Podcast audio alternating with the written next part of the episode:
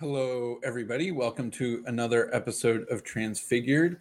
This is a solo episode presentation that I'll be doing. Um, this is a presentation about the development of Christology in early Christianity up to the Council of Nicaea and a little bit after. Um, this is actually very similar to a presentation I had tacked on to a video I made a couple video a couple episodes ago. That was my response to Gavin Ortlund. A lot of you, multiple multiple of you out there listening, suggested, "Hey Sam, you had this excellent presentation at the end of that episode, but it was a little bit buried and hidden. How about you do an episode that's just that presentation? That would make it easier for me to share with my friends or pass along or get the attention it deserves, etc." So I'm doing exactly that. Um, but this is a little bit updated, expanded, and modified. I took into account a little bit of feedback, and I also added a couple things that I had left out of that presentation. This one will be a little bit longer than that. Um, but my goal is to kind of make a concise, by my definitions, this will probably be about two hours, uh, presentation of how I understand and see the development of Christology and the doctrine of the Trinity over time in early Christianity. And this is sort of a condensation and a distillation of a lot of the things that I've noticed in my Church Father series. If you're just coming to this video and haven't seen anything else on my channel, I have a whole playlist on going through the early Church Fathers with my friend Hank so if you liked this video, then I'd recommend checking that out for more detail. Um, and sort of one of my main points in this video is trying to be honest with the historical record about the various um, diverse positions of Christology in early Christianity, how they developed and changed over time, which, ma- ma- which major figures uh, presented those ideas, etc. But another one of my points is that I think it is very difficult for Protestant Trinitarians to hold to a position of sola scriptura and to quote unquote Orthodox Trinitarianism. I think that one of my main um, distillations and conclusions from my study of early Christianity is that the doctrine of the Trinity really did develop over time and you really can't see full or fully orthodox christians until the second half of the fourth century starting around about 360 AD and so if you want to be a christian that believes in the doctrine of the trinity you have to have either a theology that allows for the development of doctrine over time. Lots of Catholics and Eastern Orthodox folks are perfectly fine with the idea of doctrinal development, and they believe that, say, the Holy Spirit is guiding the institution of the church into greater understanding. And so, what I'm saying to those sorts of people, it might not bother them. In fact, they might be, yeah, that sounds about right, Sam.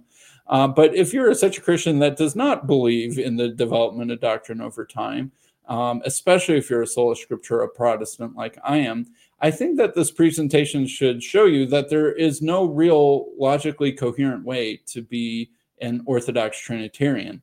And that is because if we are to believe the Bible in its original context, if we are to understand the New Testament as divinely authoritative in its original audience context, then there are no Trinitarians in the original context of the gospel. There are no Trinitarians in the first century, second century, or third century, as far as we can tell from the historical record. And I think the historical record is good enough and detailed enough to give us very good reasons and high levels of confidence for thinking that there were no such people during that time.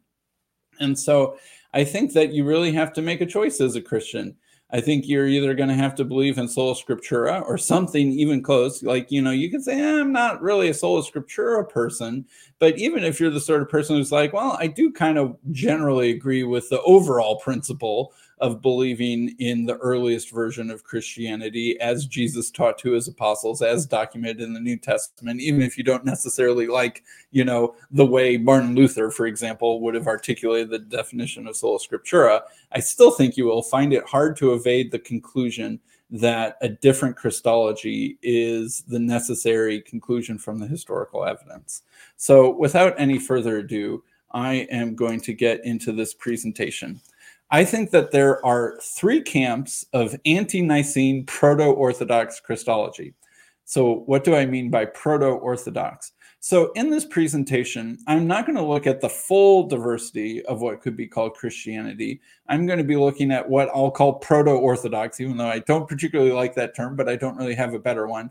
What I mean by proto Orthodox is the group of Christians who would have more or less acknowledge the authority of, let's say, the four Gospels that we have now, the writings of Paul and the writings of John, more or less the New Testament that we have now. Although obviously it's a little bit more complicated than that because not all these people that I'm going to talk about would have been aware of all the works of the New Testament, or they might have disputed a book here or there, or they might have had other books in their New Testament. So I'm not saying they had the exact same New Testament that I did, but they would have basically, I think the main thing is they would have liked John and they would have liked Paul. Um, and that they were and that they would also have been the sort of Christians who would have believed in the importance of some sort of continuity with the 12 apostles. And so I, I, know that Catholics and Orthodox might be saying, ah, so you believe in apostolic succession. I'm not saying like that they would have necessarily believed that you needed to be underneath a bishop who had a complete and continuous continuity of apostolically appointed bishoprics or something like that. Although some some people did believe something like that, I'll admit that. But in general, that the proto-orthodox are the Christians who connected their faith to the Jesus movement through the 12 apostles and the books and stuff that were written by them. And so I think that this mostly excludes two types of Christians. This excludes early Gnostic Christians. And again, the word Gnostic is hard to define and it's a little bit blurry, but I think that there are a family of different sorts of Christianities who have enough in common with each other, even if they don't have everything in common with each other, that you can label as Gnostic. And this would be Christians, mostly they would be Christians who believe that Jesus was a spiritual messenger from the God of highest heaven who never takes on flesh, but only appears to look like a human. Now, there could be a close variety of this where you think that Jesus was a human and that the Christ was a spirit who dwelled in Jesus and then left Jesus, or something like that, such that the Christ itself isn't a human with flesh, but there was a human who was operated by the Christ that's a closely related idea. But anyway, I think that Gnostic Christians would actually mostly be defined by the belief that the God of the Old Testament was a bad God who was not the God of highest heaven. I actually think that is probably the belief that most well classifies this group of Christians. And therefore, they would have rejected the Old Testament as a full revelation of the God of highest heaven. Now, some Christians like Valentinus are like, well, it's a mix of good things and bad things. Anyway, it's complicated, and Gnostic is a hard label to define, but I'm mostly excluding them from my analysis. I'm also excluding Jewish Christians from this analysis. And by Jewish Christians, I don't mean Christians who were ethnically Jewish who converted from Judaism to Christianity. I mean Jewish Christians in the sense of Christians who followed Torah and kept the law and therefore would have rejected the writings of the apostle Paul. And but then you can say, well, Sam, there do seem to have been some Christians who kept the law, but were fine with Gentiles who didn't keep the law. And I agree that these boundaries get a little bit fuzzy. But for the most part, I'm talking about groups like the Ebionites and the Nazarenes, who seem to have had their own scriptures and rejected the scriptures of the proto Orthodox and rejected the authority of Paul. Uh, and John, perhaps you could add to that list too. So I'm not really going to consider those two Christologies, although actually, honestly, most Jewish Christians had what is similar to what I'll call biblical Unitarian Christology. But I'm sort of excluding those two groups from consideration and talking about the somewhat amorphous but still somewhat definable group that will later become the Orthodox Church or the Catholic Church, as you could call it, and then that'll split into Orthodox and Catholics and eventually Protestants too. So that is the the group that I'm most closely focusing on here. Again, I agree these boundaries are not perfectly clear. They are a little bit blurry from time to time, but I think they're clear enough to make the distinctions that I'm trying to make here.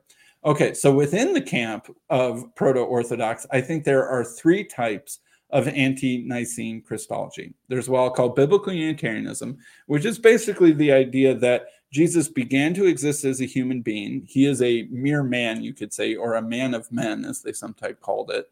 And he gets exalted to a divine status after his death, and that he has some sort of glorified or maybe even divinized status as a human now. There's Logos incarnation Christology, in which they believe that the Logos is a creation of God and is some sort of secondary or subordinate deity, and that this secondary deity becomes incarnate in Mary and ascends back to heaven. And then there's what you could call a modalist. A modalist would believe that the logos is an aspect or a attribute or a mode of being of the one God who becomes incarnate in Mary and ascends back to heaven. So uh, those two can be a little bit confusing with each other, although they didn't really like each other, I'll say. And these names are not the names that they would have used back then. These are names that I'm just finding descriptive uh, now for the record. So, how do you distinguish really between these three camps of ante Nicene Christology? I think a series of questions is helpful and illuminating. And uh, one question is Is Jesus the highest God? And in which case, the modalists will say yes, but Logos incarnationalists and biblical Unitarians will say no, he's not. He's either a secondary God or he is a human empowered by the highest God.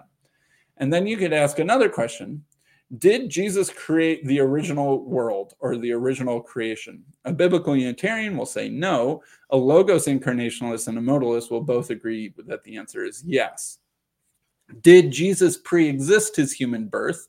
A biblical Unitarian will also answer no. A Logos incarnationalist and a modalist will both say yes. And then, is Jesus Christ a human? A biblical Unitarian will say yes, although they will say yes in an extra sense of the word, in that he originated as a human being. But both Logos incarnationalists and modalists will say that the God or the second God was able to incarnate himself as a human, and so that he is human or has a human nature or something like that. Um, and then another question you could ask, and I think this will surprise people you could ask, is Jesus divine? And all three camps will say yes. And I think this is really important. A lot of people who are trying to argue for early Trinitarian theology or early high Christologies or something like that. They'll go through these church fathers and they'll be like, look, this church father calls Jesus God, so therefore they must believe in something like the Trinity. And that is way too simplistic and way too hasty to agree with that idea. Um, all three camps, including the biblical Unitarians, think that Jesus is divine or can be called God in some sense. And I'll show quotes that support that later. So you can't just find a quote that calls Jesus God and come to a conclusion about their what, what their Christology is, is because it could be all three Christologies. That is not a very determinative word unless you get a very clear idea of what they mean by the word God. That is really the important thing all of them think that Jesus is divine. They all think Jesus is divine in a slightly different sense. So you need to get a full detailed sense of what they mean by the word divine. Okay, another question you could ask is the highest God is one person.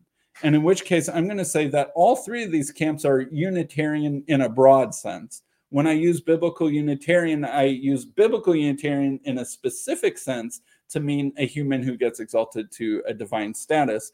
When I say Unitarian in a broad sense, I'm saying Unitarian in the sense that you believe the highest God is one person as opposed to the highest God is three persons. So a Trinitarian would say the highest God is tripersonal or three persons in one, something like that. None of these Christologies believe that. The biblical Unitarians thought the highest God was one person and Jesus was a human who is subjected to that person the Logos incarnationalists had a high God and then they had a secondary God. So the highest God is still one person. The modalists believe that the highest God is one person and that that one person becomes incarnate in Jesus. So all of them are Unitarian in the broader sense of the word. Um, but only biblical Unitarians are biblical Unitarian in how I'm going to use that term in a more narrow sense. All right, so I'm going to give a history and timeline of biblical Unitarianism from sort of the post apostolic era to the Council of Nicaea and actually even a little bit after the Council of Nicaea. So I'm going to start with Clement of Rome. Um, he was active and writing sometime between 65 and 96 AD. He was the Bishop of Rome, often considered the second or third Bishop of Rome after Peter. He is possibly even mentioned in the New Testament. Philippians 4 3 mentions someone named Clement, and it could be the same Clement. He is even more probably mentioned in a book called The Shepherd of Hermas, which is written in the early first century. So that probably mentions Clement. Um, so here is a quote. We have one book by Clement, it's an epistle to the Corinthians. Um, and here is a quote from it Let all the nations know that you are God alone and Jesus Christ your Son. And we are all, and we are your people, the shepherd of your pastor. past, pasture. Sorry, excuse me. Um, so you can see here that God the Father is called God alone. And then next to this person who is God alone, there's Jesus Christ, your Son. When someone says that someone is God alone, that's what they mean. And so, but this doesn't, uh, this means that they're not, that uh, Clement is not a modalist because he's distinguishing between the person of Jesus and the person who is God alone. So he's not a modalist, but this doesn't determine whether he's a Logos incarnationalist or a biblical Unitarian. Both of those two Christologies could equally well say this sentence. So, how do you tell whether Clement of Rome is a biblical Unitarian or not? You need to look a little bit more closely at some other things he says. So, specifically, theophanies. One of the biggest differences between biblical Unitarians and Logos incarnationalists that they would argue about a lot in the works going back and forth between them is whether the angel of the Lord in the Old Testament was the pre incarnate Jesus or whether the times where God appears through angels, those are just plain old angels, but are not the same person as uh, who will later be Jesus Christ. And so, one thing that's interesting in the epistle to the Corinthians written by Clement. This is chapter 17. Moses was called faithful in all God's house, and through his instrumentality, God pushed Egypt with punished Egypt with plagues and tortures. Yet he, though thus greatly honored, did not adopt loft, lofty language, but said, When the divine oracle came to him out of the bush, Who am I that you send me? I am a man of feeble voice and a slow tongue the divine oracle is another way of uh, talking about the Holy Spirit for um, for uh, Clement, and you'll notice that he does not appear uh, does not attribute this appearance in the burn, burning bush to the Son of God or to the pre-incarnate Jesus, but it is God appearing through a divine oracle.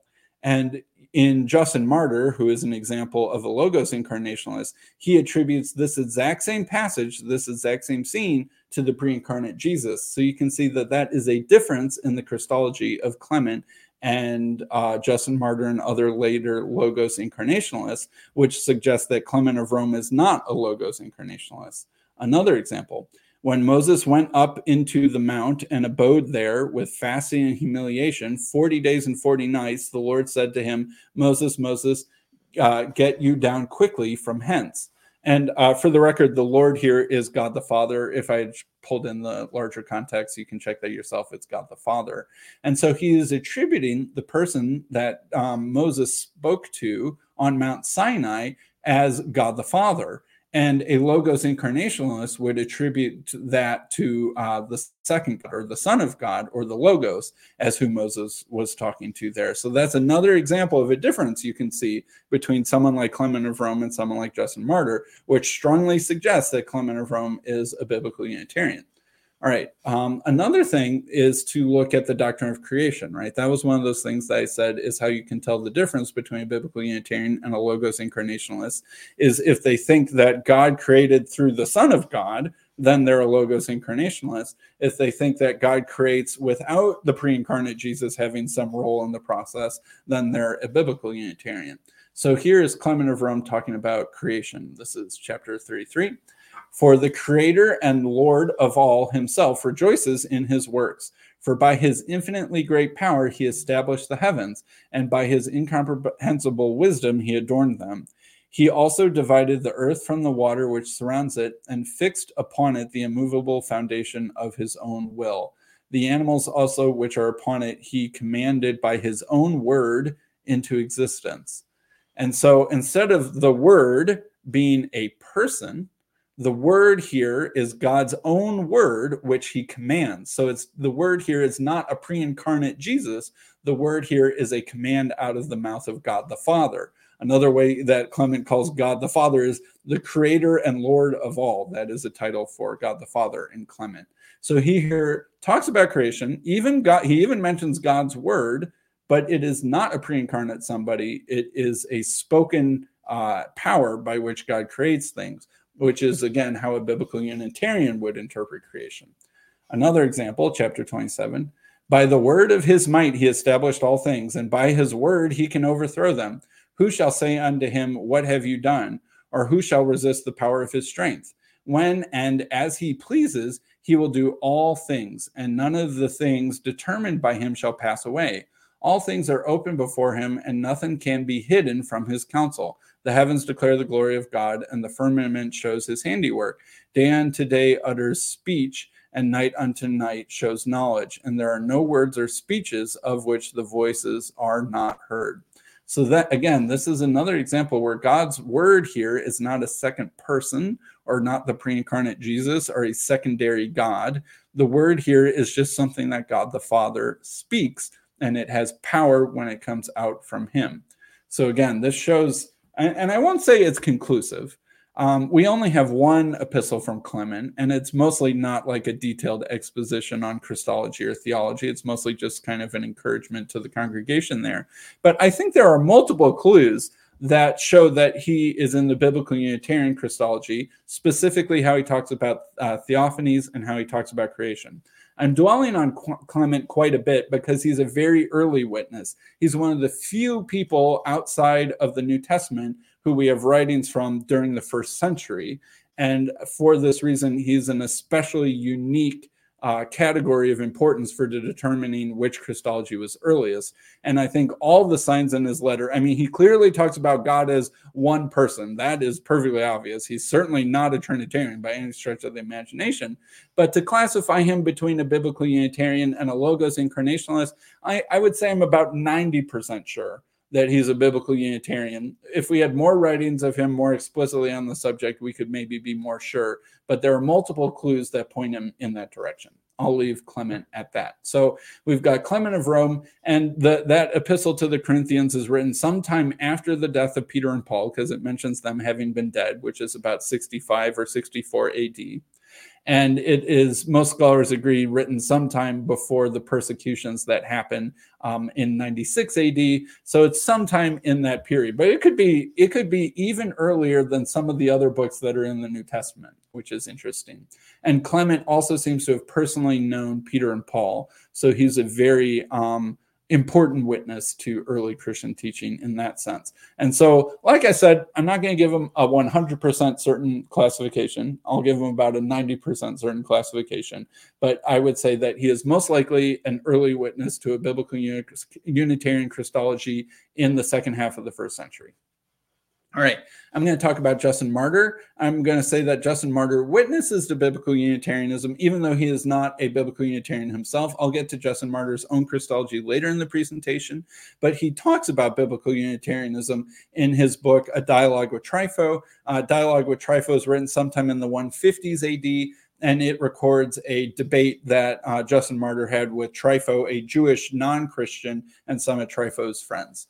Um, Trypho says, for when you say that Christ, that this Christ existed as God before the ages, then that he submitted to be born and became man, yet that he is not man of men, this assertion appears to me to not be merely paradoxical, but also foolish. So Trypho is describing what Justin has described about his own theology. Um, and Trypho is saying that you, Justin Martyr, described this Christ as a pre existent, and it says as God in capital G in most manuscripts. I think this would be better interpreted as a God or as divine. Probably a God is actually the best way to interpret this. So this Jewish Trypho is saying, you know, we never, we don't expect the God to, expect the Christ to be a God uh, who pre-existed before all ages. It seems paradoxical and foolish. Um, Justin responds to that. I know that the statement does appear to be paradoxical, especially to those of your race who are ever unwilling to understand or to perform the requirements of God. The proof that this man is the Christ of God does not fail, though I be unable to prove that he existed formerly as son of the maker of all things, being God, or again, I would say a God, and was hmm. born a man by the Virgin. But since I have certainly proved that this man is the Christ of God, whoever he be, even if I do not prove that he pre existed, in this uh, last matter alone is it just to say that I have erred and not to deny that he is the Christ, though it should appear that he was born a man of men, and nothing more is proved than this that he has become Christ by election. For there are some, my friends, of our race who admit that he is Christ, while holding him to be a man of men, with whom I do not agree, nor would I, even though most of those who now have the same opinions as myself should say so, since we are enjoined by Christ himself to put no faith in human doctrines, but in those proclaimed by the blessed prophets and taught by himself. So, what Justin is saying here, I'm really trying to prove to you, Jewish people, that J- this Jesus is the Christ. I'm, and uh, uh, Justin is very confident that he can prove that Jesus was the Christ. But he says, I might not be able to prove that Jesus existed as God before all ages, but I am happy to prove that he's just the Messiah. And he, so even, so that says that Justin did not think believing in the pre existent divinity of Jesus was a requirement of salvation he is happy to just prove to the, his Jewish audience that Jesus is the Messiah. And that's all that he really wants to prove or really needs to prove. He would like to prove the pre existent divinity of Jesus, but that's sort of like a secondary issue for him. And even more than that, Justin admits that there are some of our race, that is to say, Christians, Christianity was considered basically a race back then, um, who admit that Jesus is the Christ, holding him to be a man of men. So Justin knows Christians, and he's not saying like that heretical group of Christians over there. He's saying Christians of his own race. And I would think that this even probably means that there are some Christians that Justin goes to church with who hold this opinion that he is a man of men who gets appointed or elected as Christ. Um, he makes a small argument that we should put no faith in human doctrines, which is an argument why we should believe that Jesus was uh, divine and not just merely a human. But he also admits most of those who have the same opinions of myself should say so. So I think he's saying that most of the people of his race actually hold the Messiah, Jesus, to be a man of men, but he doesn't agree with them, even though most say so. I've heard some other people translate this or argue that he's saying even if most Christians didn't believe in the pre-existent divinity of Jesus. Although I have to say, at least in this translation, the most plausible way to read it is that Justin is saying, even though most Christians don't believe in the pre-existent deity of Jesus, I do because I think that we shouldn't put faith in human doctrines. So Justin Martyr is both witnessing to biblical Unitarianism saying that there are biblical Unitarians in his own race, probably even in his own church, that they are saved, and they might even be a majority of the Christians that he knows. He's also seemingly connecting this with sort of Jewish thinking because he says that um, you know, people of your race are not as good at understanding God. And he'll even later go on in other passages to say that Greek converts make better Christians than Jewish converts. And so he actually thinks that a Jewish way of thinking is superior, or a, a Greek uh, Gentile way of thinking is superior to a Jewish way of thinking.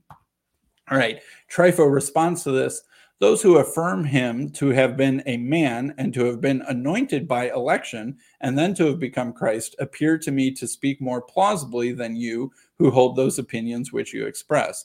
For we all expect that the Christ will be a man of men, but if this man appears to be Christ, he must certainly be known as a man of men. So uh, is saying that the Jewish expectation is a human Messiah who gets anointed as the Christ. All right.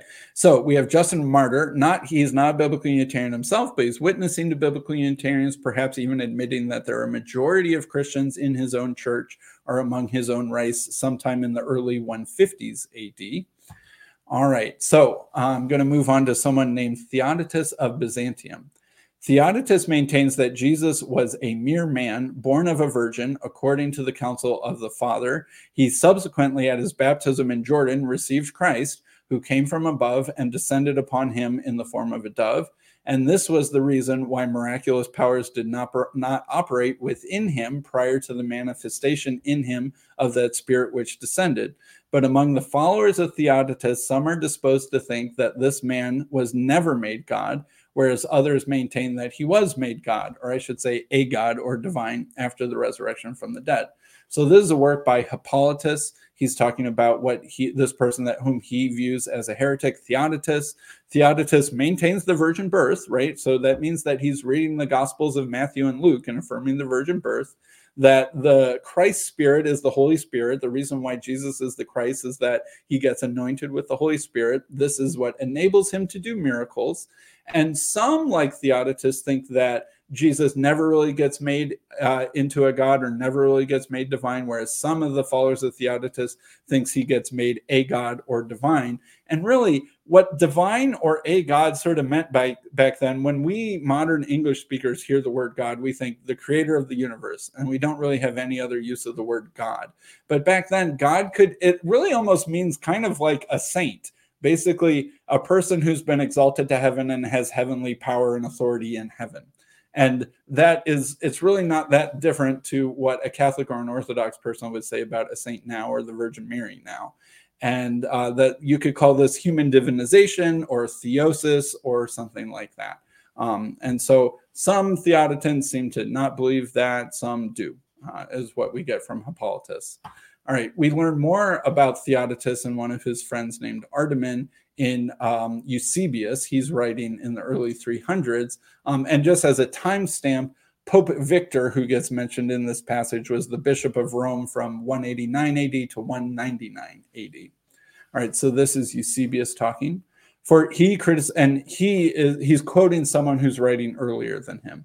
So Eusebius is quoting someone else. For he, the person Eusebius is quoting, criticizes as a late innovation the above mentioned heresy, which teaches that the Savior was a mere man, because they were attempting to magnify it as ancient. Having given in his works many other arguments in refutation of their blasphemous falsehood, he adds the following words.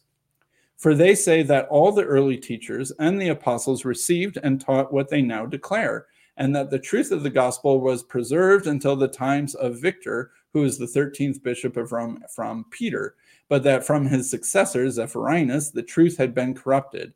And what they say might be plausible if, first of all, the divine scriptures did not contradict them, but there are writings of certain brethren older than the times of Victor. I refer to Justin, Miltiades, and Tatian, and Clement. That's Clement of Alexandria, not Clement of Rome, who I quoted earlier, and many others, in all of whose works Christ is spoken of as God.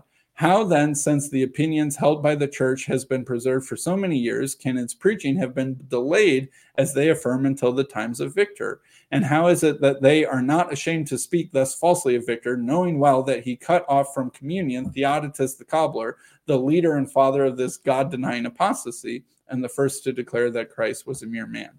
So, what's going on here? There are these Christians, Theodotus and another guy named Artemon, who are teaching biblical Unitarian Christology, right? That Christ is a man of men. And they are teaching this in Rome. And then sometime in the 190s, I think, this there is a um, opposing theology in Rome that is criticizing biblical Unitarianism, and they're arguing about which of these two theologies is older. And the biblical Unitarians are like, why are you getting rid of us? This is the same theology that's been taught in Rome this whole time.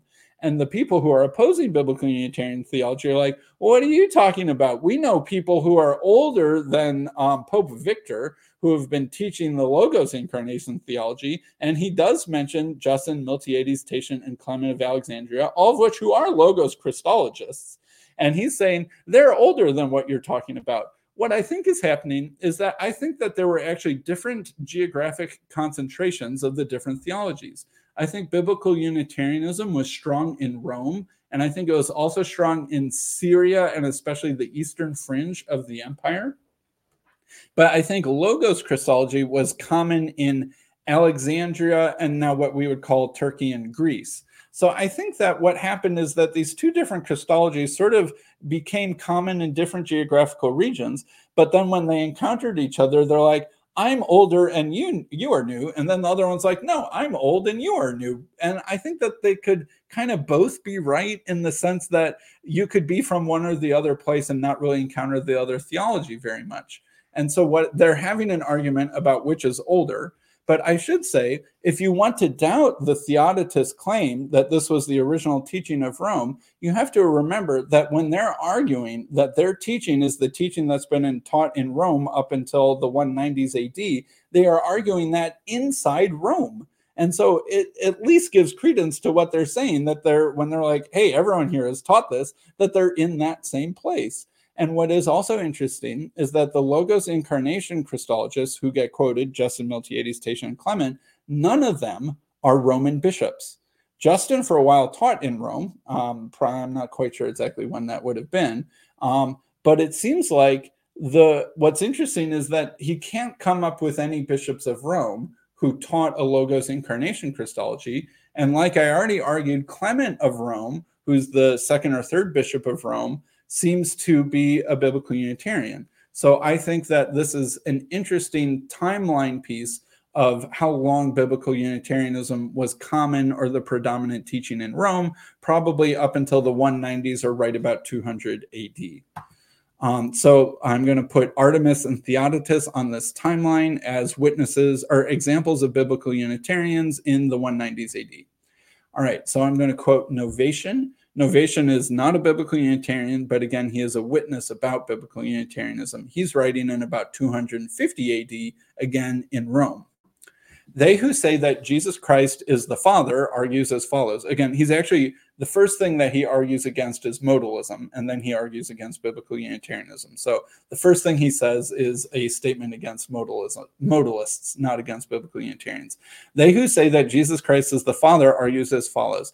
If God is one and Christ is God, Christ is the Father since God is one. If Christ be not the Father, because Christ is God the Son, there appear to be two gods introduced, contrary to the Scriptures. And they who contend that Christ is man only conclude, on the other hand, thus If the Father is one and the Son another, but the Father is God and Christ is God, then there is not one God, but two gods are at once introduced, the Father and the Son.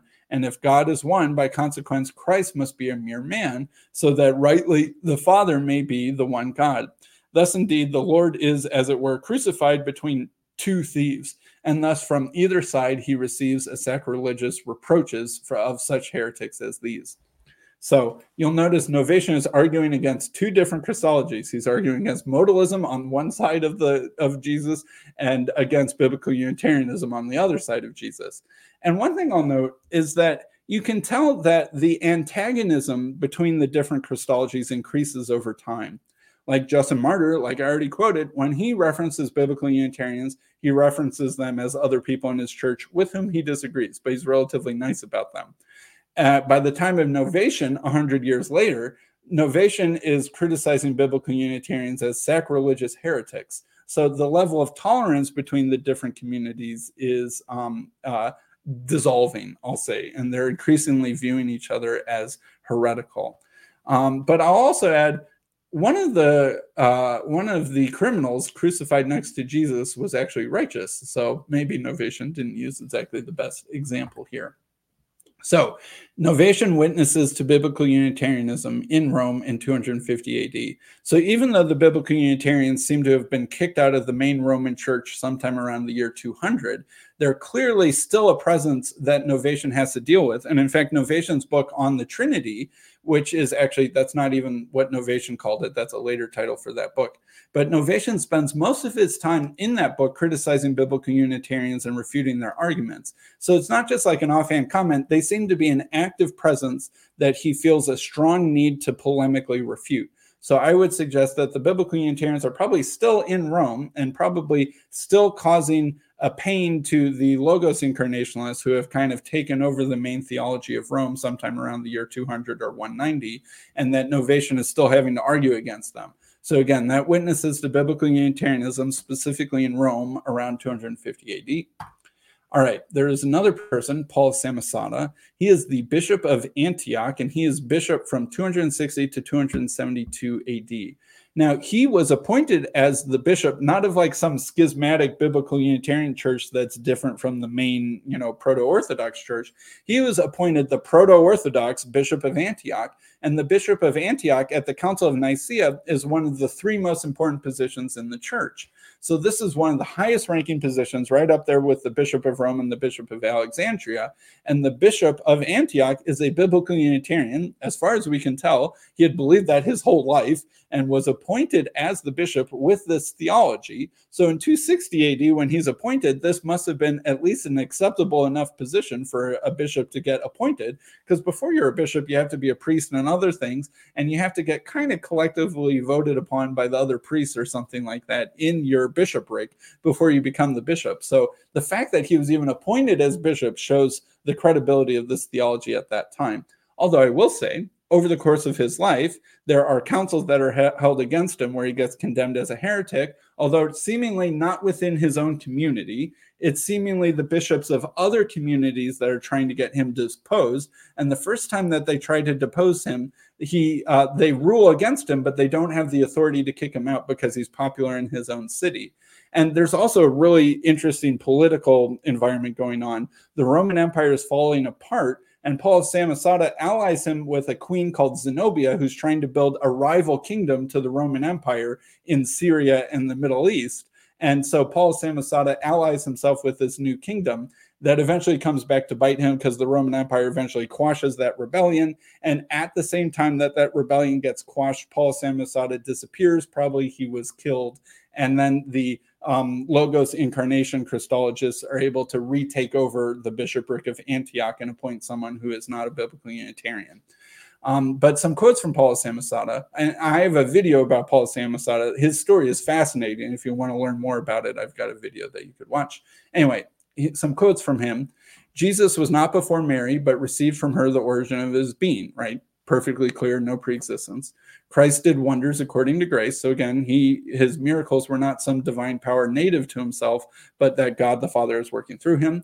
The Lord was divinized. The word here is apotheosis. So just as some of those Theodotians believe that Jesus became a God or became divine or theosified after his death, um, Paul of Samosata also says stuff like that a bigger quote from Paul of Samosata Having been anointed by the Holy Spirit, he received the title of the Christ, suffering in accordance with his nature. Notice how he only has one nature here, a human nature, working wonders in accordance with grace. So his wonder working is a power that's given to him. For in fixity and resoluteness of character, he likened himself to God, and having kept himself free from sin, was united with God, and was empowered to grasp, as it were, the power and authority of wonders. By these, he was shown to possess over and above the will one and the same activity, energy with God, and won the title Redeemer and Savior of our race. So Jesus is a human being through moral character and will who unites himself with God and does powers by God working in and through him because of his own moral perfection. So that's a, a clear example of biblical Unitarian Christology.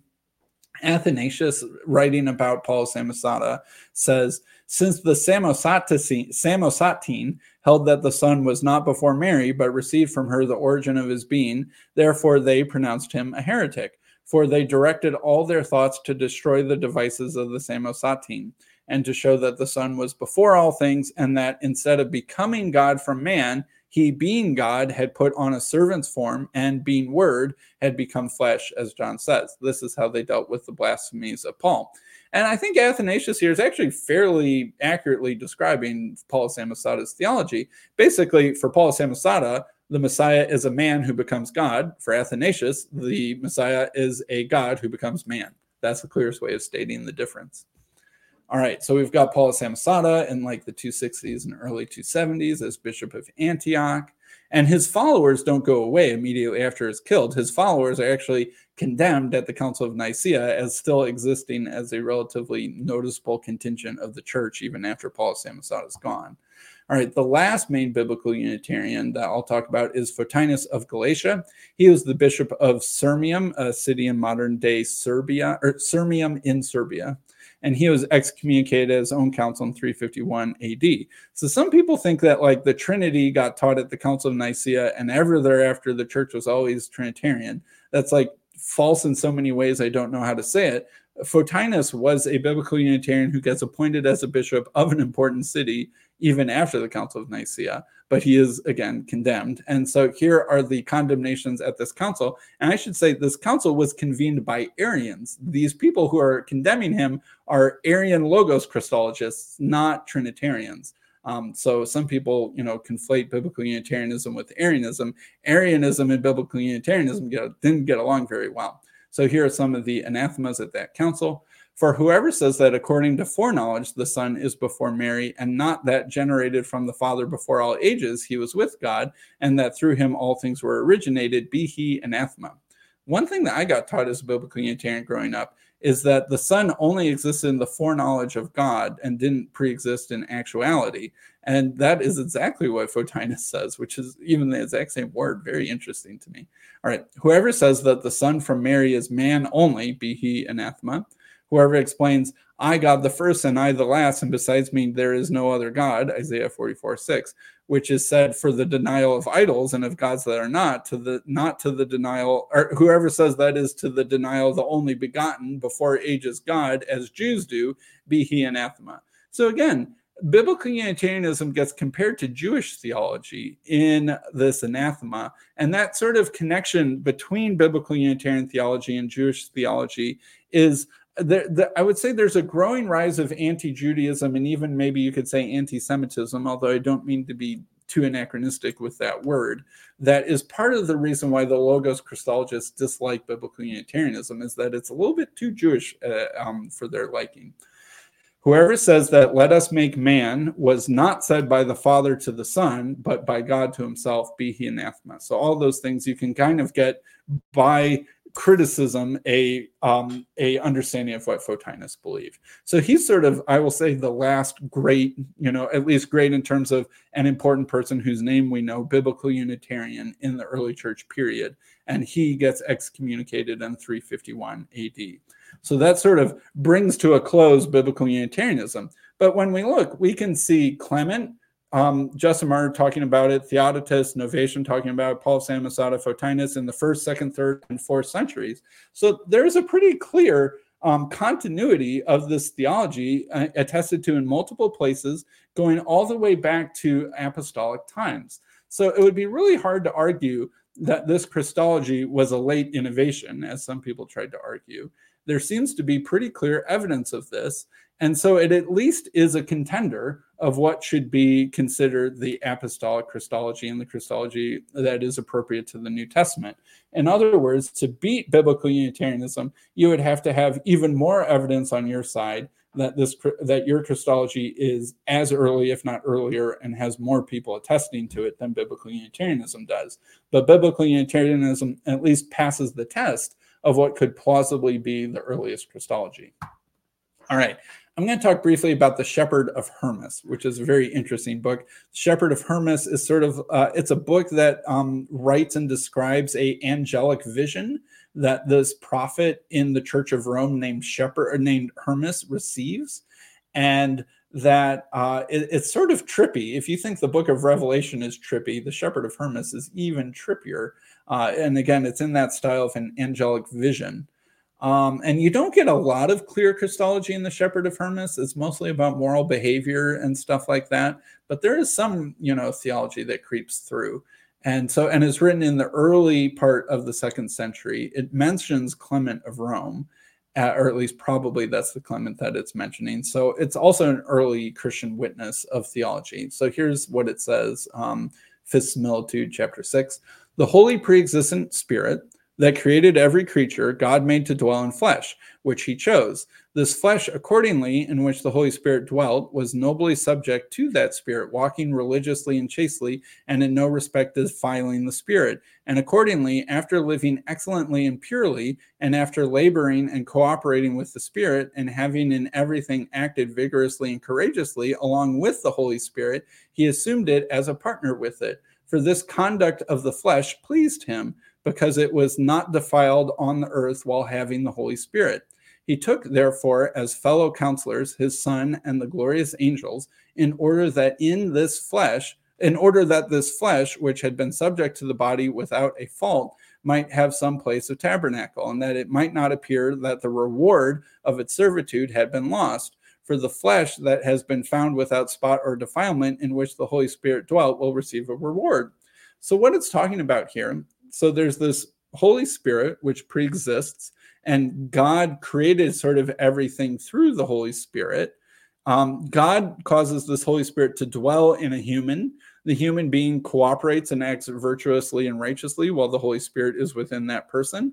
And then that person is made a partner with God. I think that's a reference to the exaltation and enthronement of Jesus after his uh, death and resurrection, and that he is sort of given a reward. So it's interesting. I think this is almost like a biblical Unitarian Christology, but from the perspective of the Holy Spirit.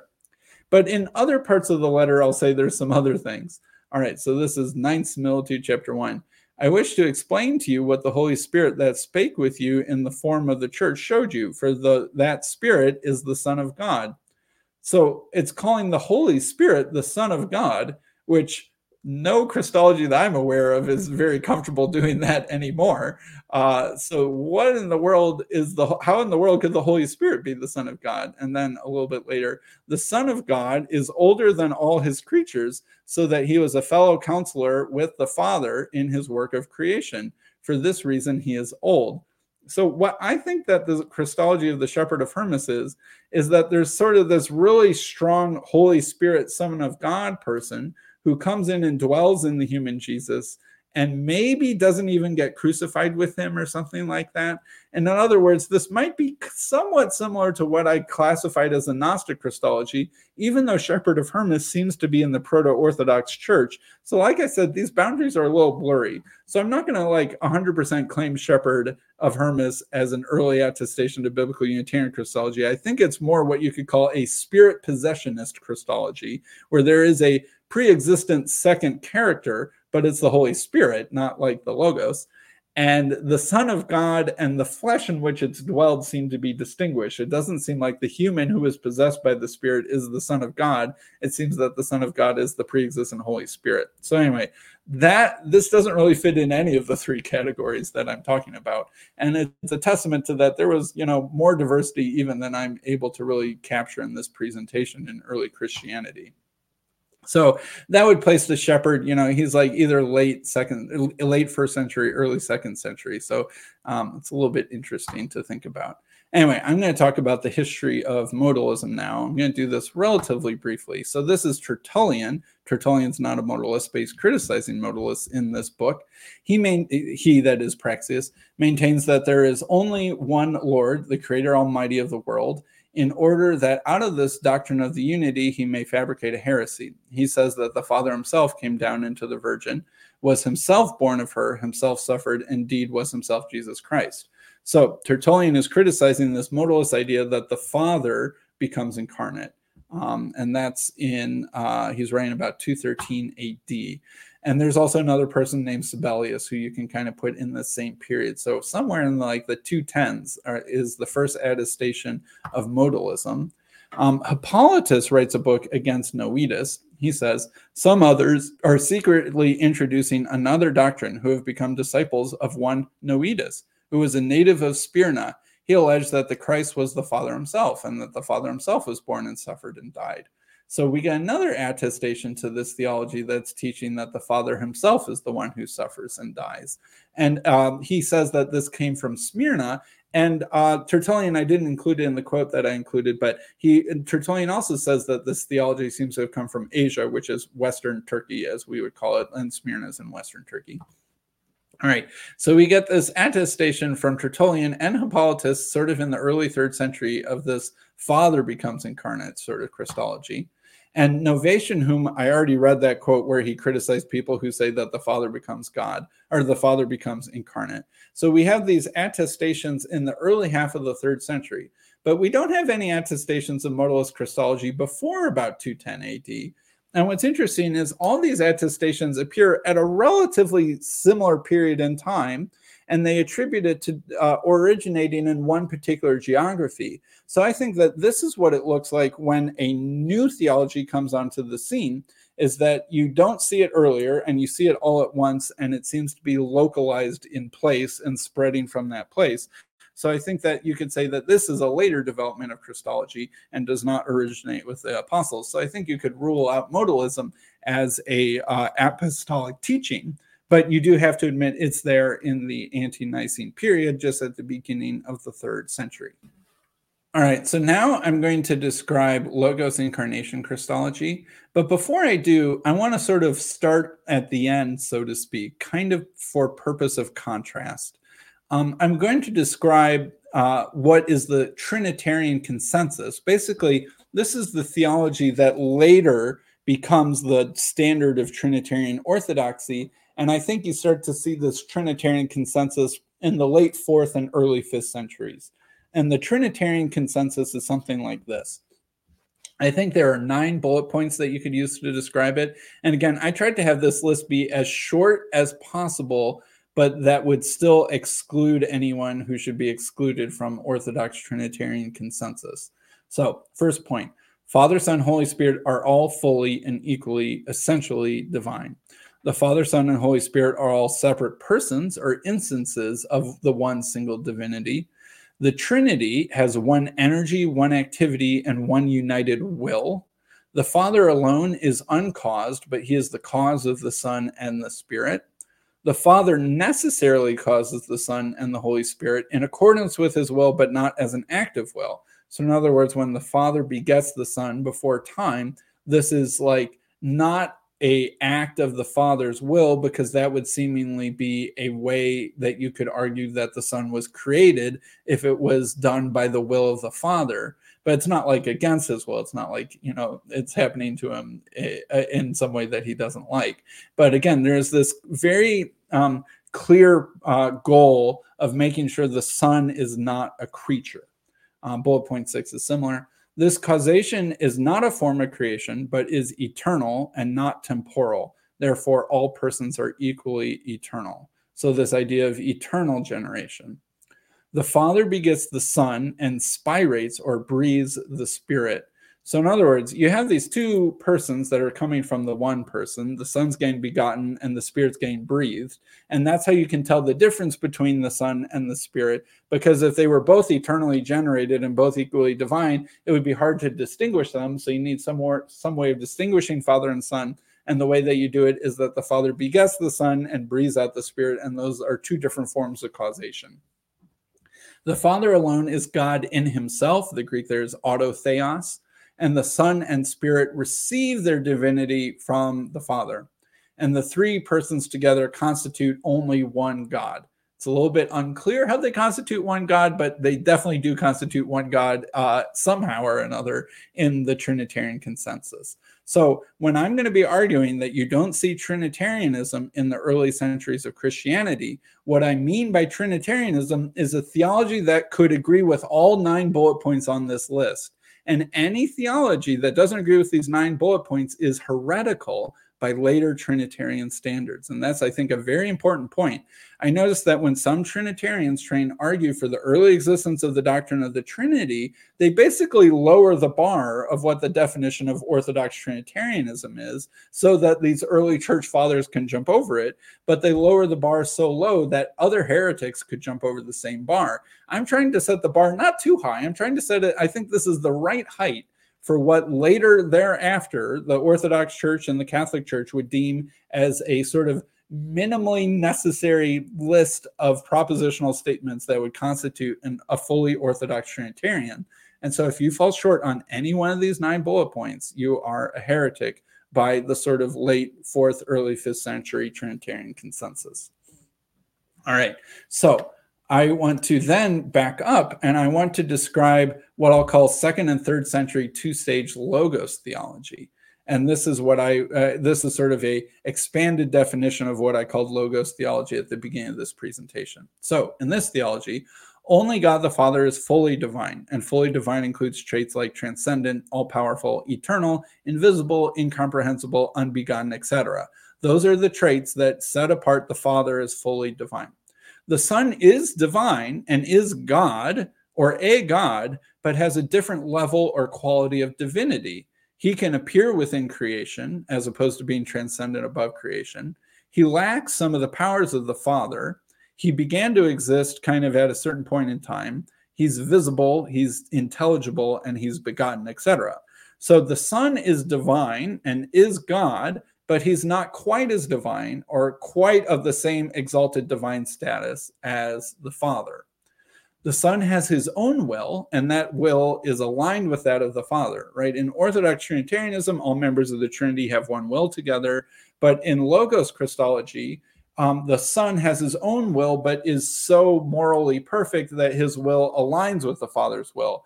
But you can't be subordinate unless you have a will that you're subordinating to someone else's will. So they technically have two different wills, they're just in cooperation.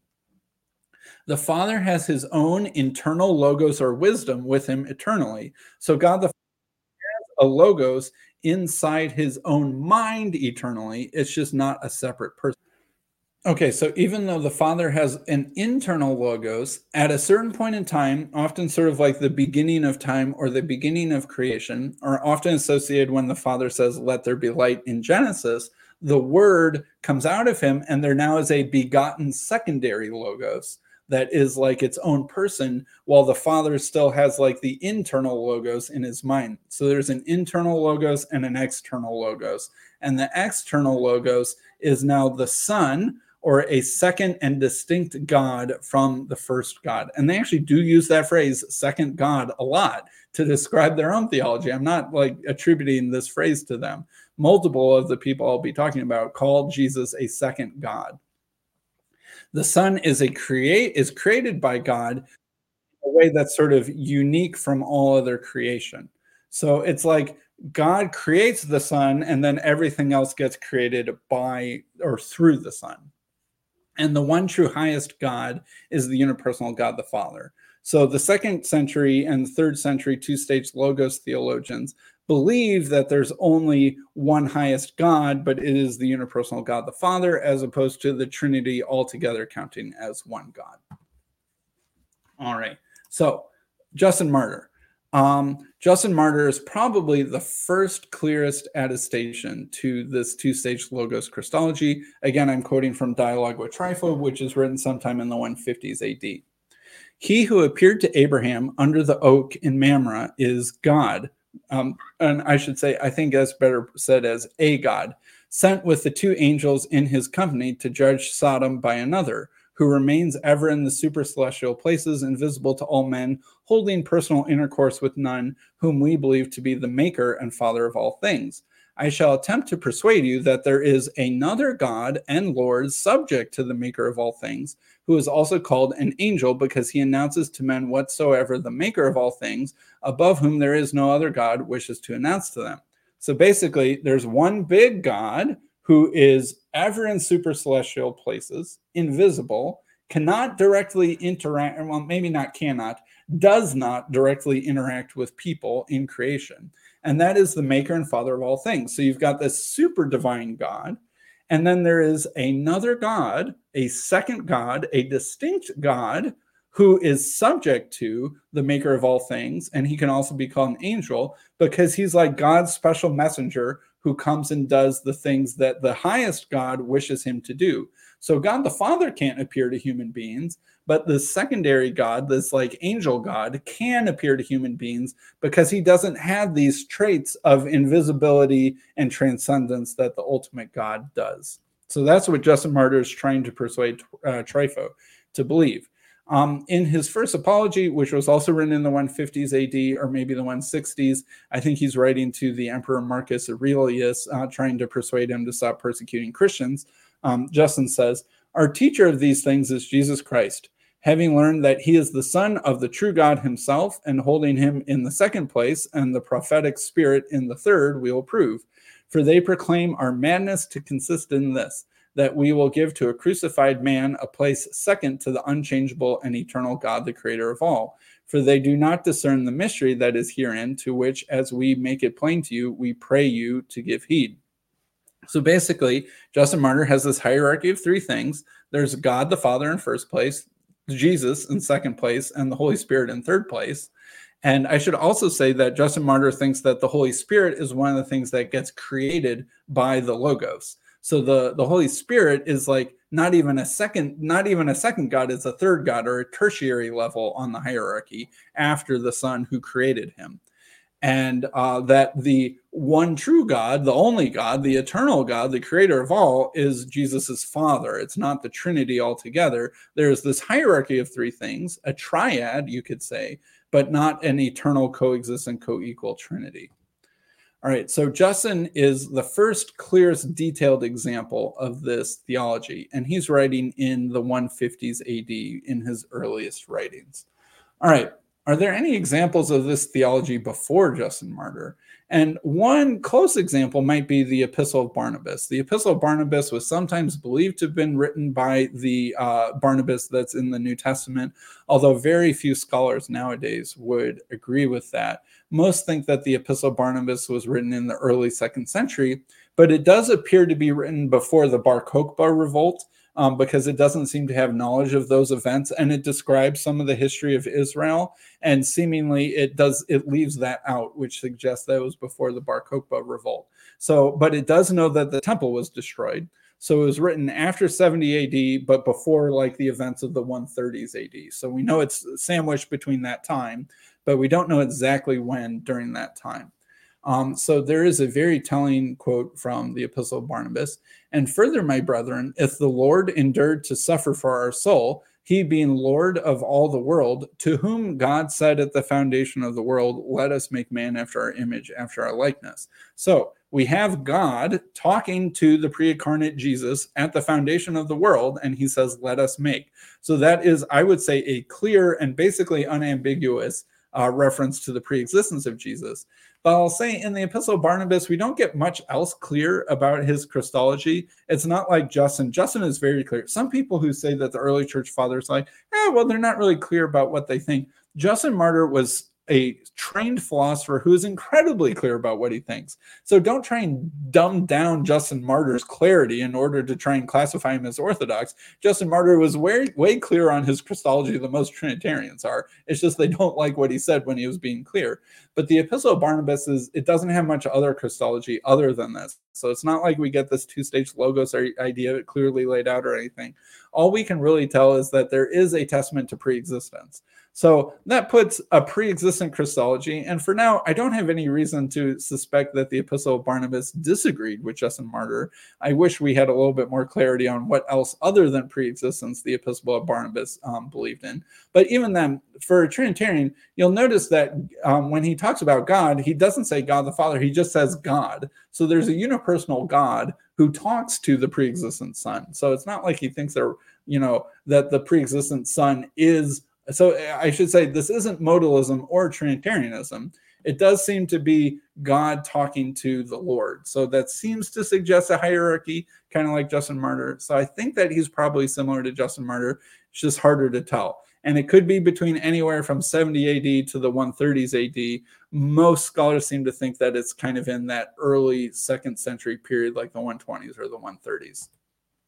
All right. Athenagoras is another early testament to this two stage idea. I didn't, Justin has a quote where he explains how the Logos comes out of the Father. I didn't include this one because I wanted to quote someone else just to kind of give a fuller sense of this theology outside of Justin Martyr. But this is a, I think, a clear statement of how in this two stage Logos Christology, there are two stages of the Logos. Um, Athenagoras is writing also in the 160s, I believe, also to the Emperor Marcus Aurelius, um, and seems to be more or less a peer of Justin Martyr. For we acknowledge also a son of God, nor let anyone think it, it that it let nor let anyone think it ridiculous that God should have a son. But the Son of God is the logos of the Father in idea and in operation. For after the pattern of him and by him were all things made, the Father and the Son being one. A Trinitarian would be like, well, that sounds pretty good. Uh, but read a little further. And the Son being in the Father, and the Father and the Son, in oneness of power and oneness and power of spirit. The understanding and reason of the Father is the Son of God. Understanding there is nous, and reason is logos. But if it occurs to you to inquire what is meant by the Son, he is the first product of the Father, not as having been brought into existence, for from the beginning, God, who is the eternal mind, the eternal nous, has the Logos in himself being from eternity instinct with Logos. But inasmuch as he came forth to be the idea and energizing power of all material things, the prophetic spirit also agrees with our statements. The Lord, it says, made me the beginning of his ways for his works. That's Proverbs 8:22. So this is a pretty clear description, and we get really clear description, even clearer descriptions in other places of how this two-stage logos idea works the Father eternally has an internal mind or an internal wisdom or an internal logos. And then at the beginning of creation, he creates the external logos and then makes everything through the external logos. That's like some sort of copy or derivative emanation of the internal logos, something like that. And that's what the second God is, is it's like the second production of uh, it's an externalized product or copy of the internal word of the Father or something like that. Other second century logos incarnation theologians uh, we've got Tatian sometime in like the 160s to 180s. He was a student of Justin Martyr Miltiades sometime in the 160s. Melito of Sardis, kind of 160 to 180. Theophilus of Antioch, 169 to 183. Athenagoras, sometime in the 160s or 170s. Irenaeus of Lyon, sometime from 177 to 202 is when he's writing. Clement of Alexandria, 190 to 215. So we have all of these logos Christologians who appear and, uh, and when I'm talking when I'm talking about their dates, I'm not talking about when they're born. I'm talking about when their writings attest to their theology. So we get a pretty you know noticeable collection. What is that? That's seven people, and I might have even left a couple examples out, but I'm mainly just including important theologians who we have books of and know their names. And so all of these people are in the second half of the second century. So I sometimes wonder when did this Christology originate? The fact is is that it's relatively geographically spread out by the end of the second century. We've got people from the Middle East to Turkey to Egypt to uh, Irenaeus is in southern uh, France. And so we've got this spread out theology but we don't have any attestations of a clear logos theology in the first half of the second century, except for the Epistle of Barnabas, but even then it's not very specific. So I tend to think that this pre existent logos idea was sort of forming in a vague way in the early half of the second century. And then Justin Martyr, who was a very highly philosophically trained convert to Christianity, and he probably converted to Christianity in the 130s or something like that. He then kind of takes his theological and philosophical training, and he had been trained as a Platon, Platonist, theolo- or Platonist philosopher, and he also studied from uh, Epicureans and Stoics and Aristotelians. So he knew a lot of the- a lot of philosophy and a lot of pagan theology. And I think he maybe, I, I don't think he invented the idea of the pre-existence of Jesus. I think it was maybe around in his environment, although possibly pretty new. And that he develops this more philosophically sophisticated articulation of it, as well as a form of biblical exegesis where you see the pre incarnate Jesus as the angel of the Lord, so, this combination of exegesis, where you see Jesus as an actual character in the Old Testament, not just prophesied about or foreshadowed in four types or something like that, but an actual character in the Old Testament. And then you mix this with some kind of uh, Platonic philosophical ideas that you could have gotten both from pagans and also, I'll say, from Philo of Alexandria, who was a Jewish uh, theologian in the first century. And I think that fusion of the theology and the philosophy was really probably pretty unique, and it might have originated with Justin himself, as far as we can tell. And then, kind of downstream from him, there are a lot of other either converts or students of his who learn this theology, and it sort of begins to spread from there. And you start to get a lot of examples of it in the second half of the second century. That's my best guess as to what's happening. All right.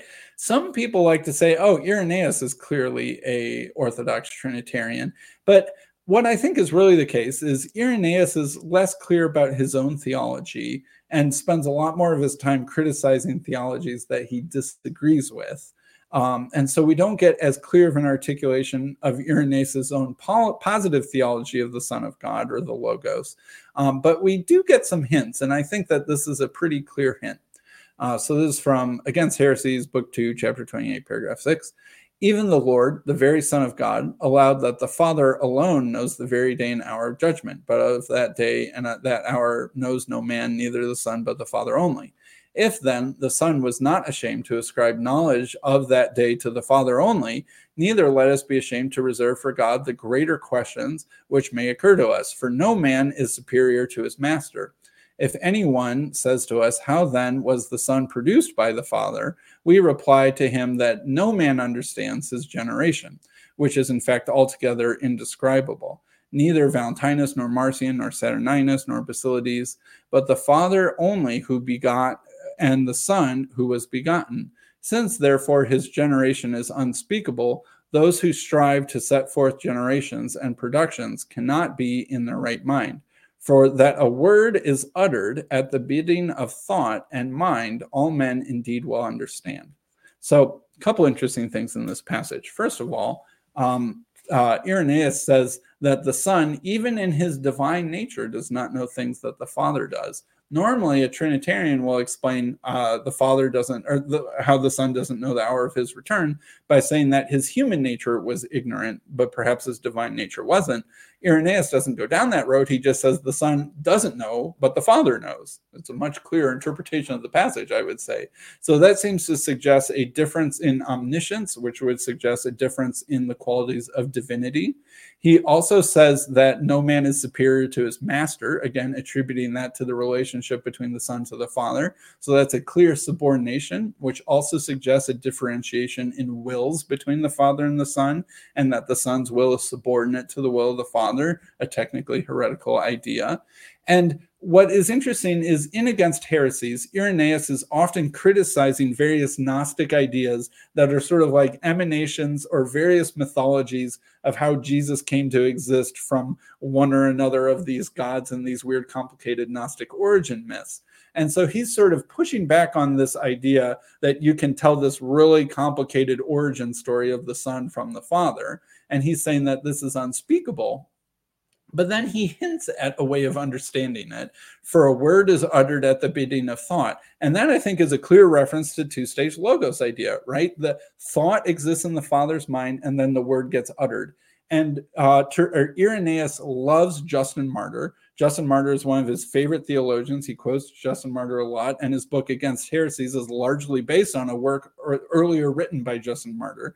So he's clearly aware of Justin Martyr and views him probably as his biz- biggest theological influence. So I think the burden is on anyone who wants to prove that Irenaeus doesn't just agree with Justin Martyr in terms of his theology. And in this paragraph, which is about as clear as he gets as the generation of the Son, but again, he's trying to be a little coy on that subject to not sound too much like a Gnostic. But the word gets uttered, which means the word comes out from God, and it is a bidding of the thought. So there's the thought within God the Father, and then the word that's external to God the Father. That's that same two stage logos idea in Justin Martyr and others. All right, Ignatius of Antioch. Some people might be like, Sam, Sam, Sam, Sam, Sam. You clearly forgot Ignatius of Antioch. He's a clear attestation to the divinity or the deity of Christ in the apostolic period and is clearly something close to a Trinitarian. So I'll say a couple things about Ignatius of Antioch. Um, it really, really depends what Christology you get out of Ignatius, depending on which works of his you consider legitimate and which works you consider illegitimate. There's what's called the middle recension or a middle group, a middle mid-sized group of seven letters.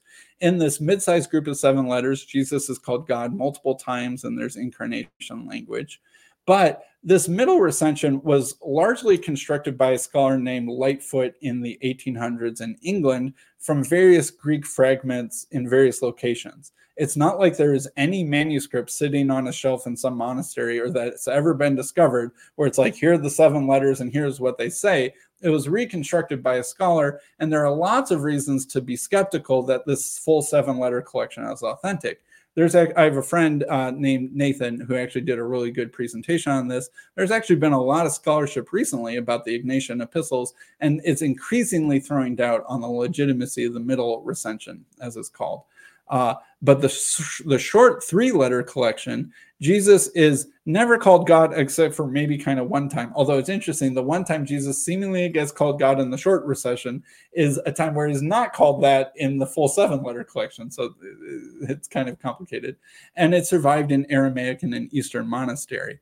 So if you read the short recension, there is no theology that could be clearly labeling Ignatius as either a biblical Unitarian or a Logos incarnationalist. He could be either one.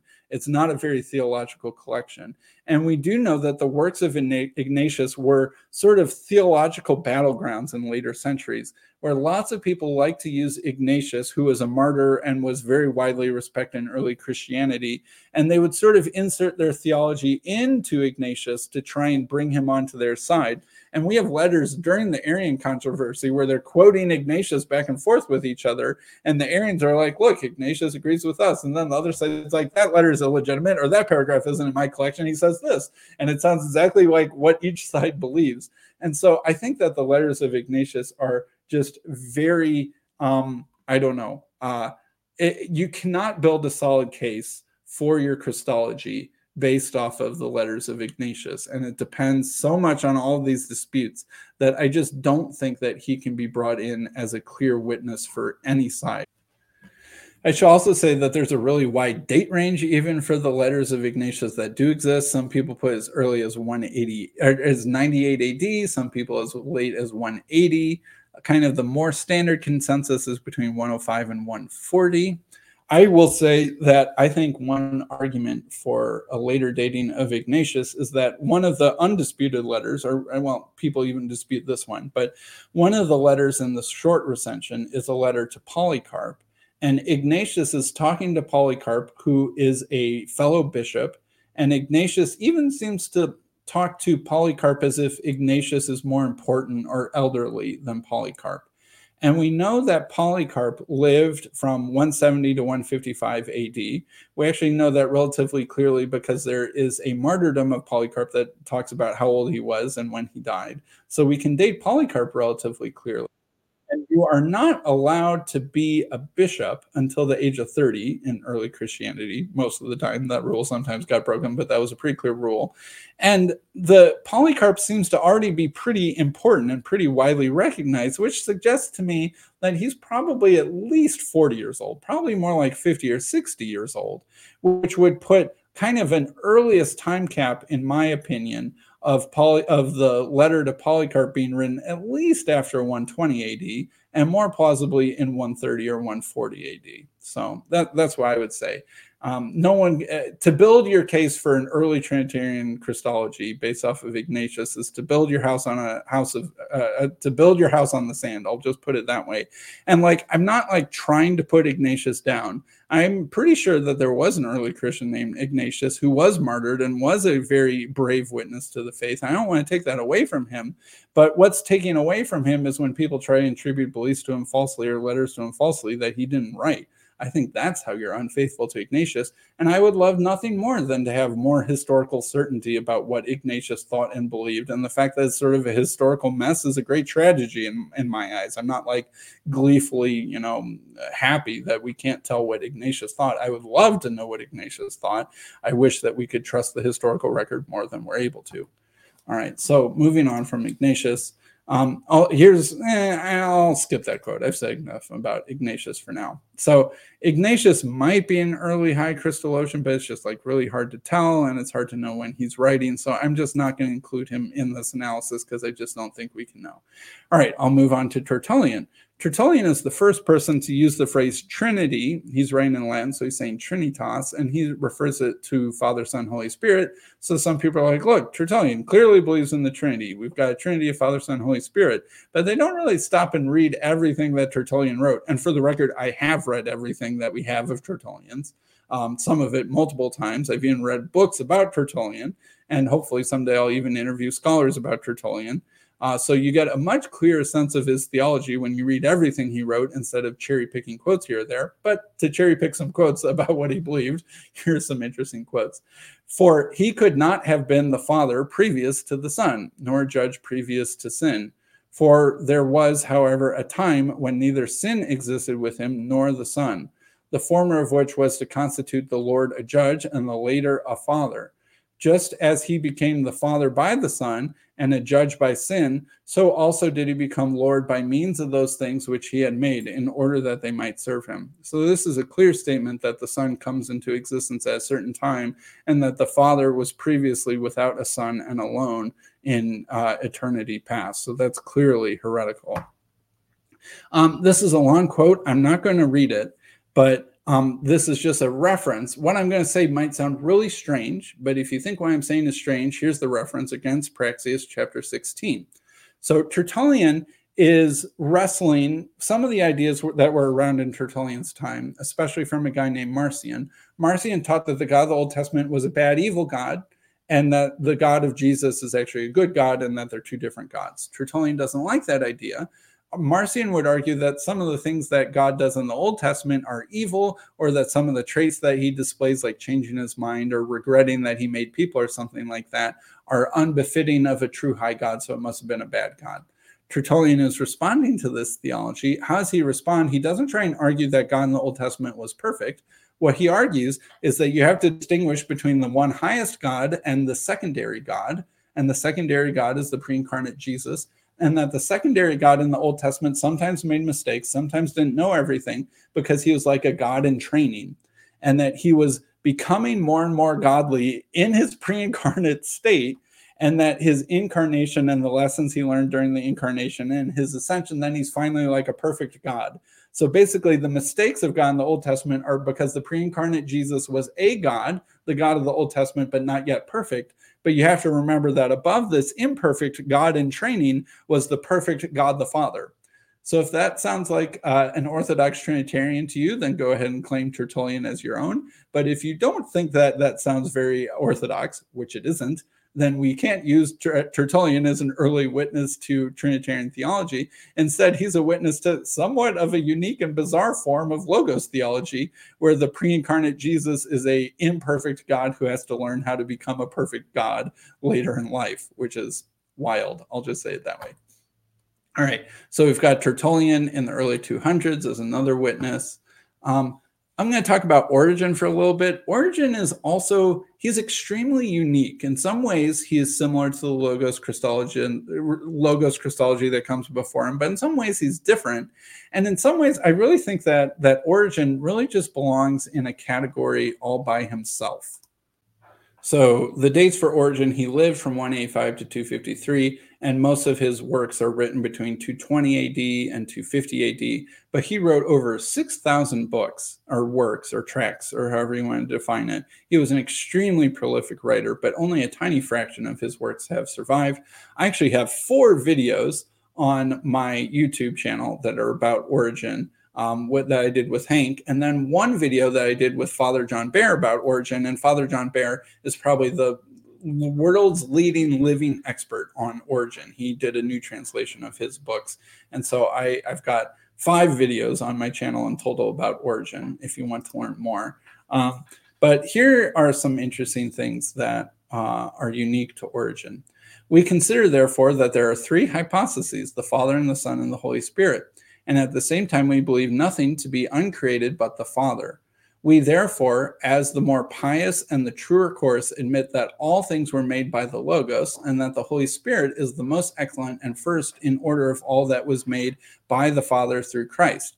And this perhaps is the reason why the Spirit is not said to be God's own Son. The only begotten Son is by nature and from the beginning a Son, and the Holy Spirit seems to have need of the Son to minister to him his essence, so as to enable him not only to exist, but to be wise and reasonable and just, and all that we must think of him as being.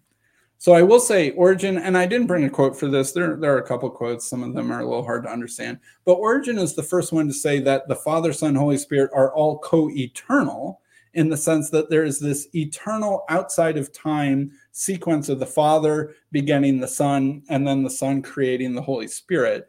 But this happens outside of created time. And um, Origen seems to be knowledgeable but critical of early Logos theologians who viewed the Son as coming into existence at a point in time. He says that this should be understood as happening outside of time and that this was Origen was one of the first people to talk about what you could call eternal generation, which is later incorporated in the doctrine of the Trinity. But he also still uses the word create to describe this process of eternal generation, which will get anathematized later. And he's also unique in that the, it's not that the Spirit is a direct beget or a, a direct um, generation from the Father. The Spirit is created through the Son, which is um, and it's not just filioque. This is different than that. That there's like this triple Russian doll sequence of Father, Son, Son, Spirit in uh, Origen, and that he believes that the Holy Spirit receives his sort of divinity and even his wisdom and reason and stuff like that from the Son. um, instead of directly from the Father. So that's just one difference. But here's another longer quote. They are, sorry, they are afraid that they may be proclaiming two gods, and their fear drives them into doctrines which are false and wicked. For either they deny that the Son has a distinct nature of his own besides the Father, and make him whom they call the Son to be God all but the name, right? So that's actually, this sounds very similar to Novatian. He's criticizing modalism there or they deny the divinity of the Son, giving him a separate existence of his own and making his sphere of essence fall outside that of the Father, so that they are separable from each other. To such persons, we have to say that God, on the one hand, is very God, right? Autotheos.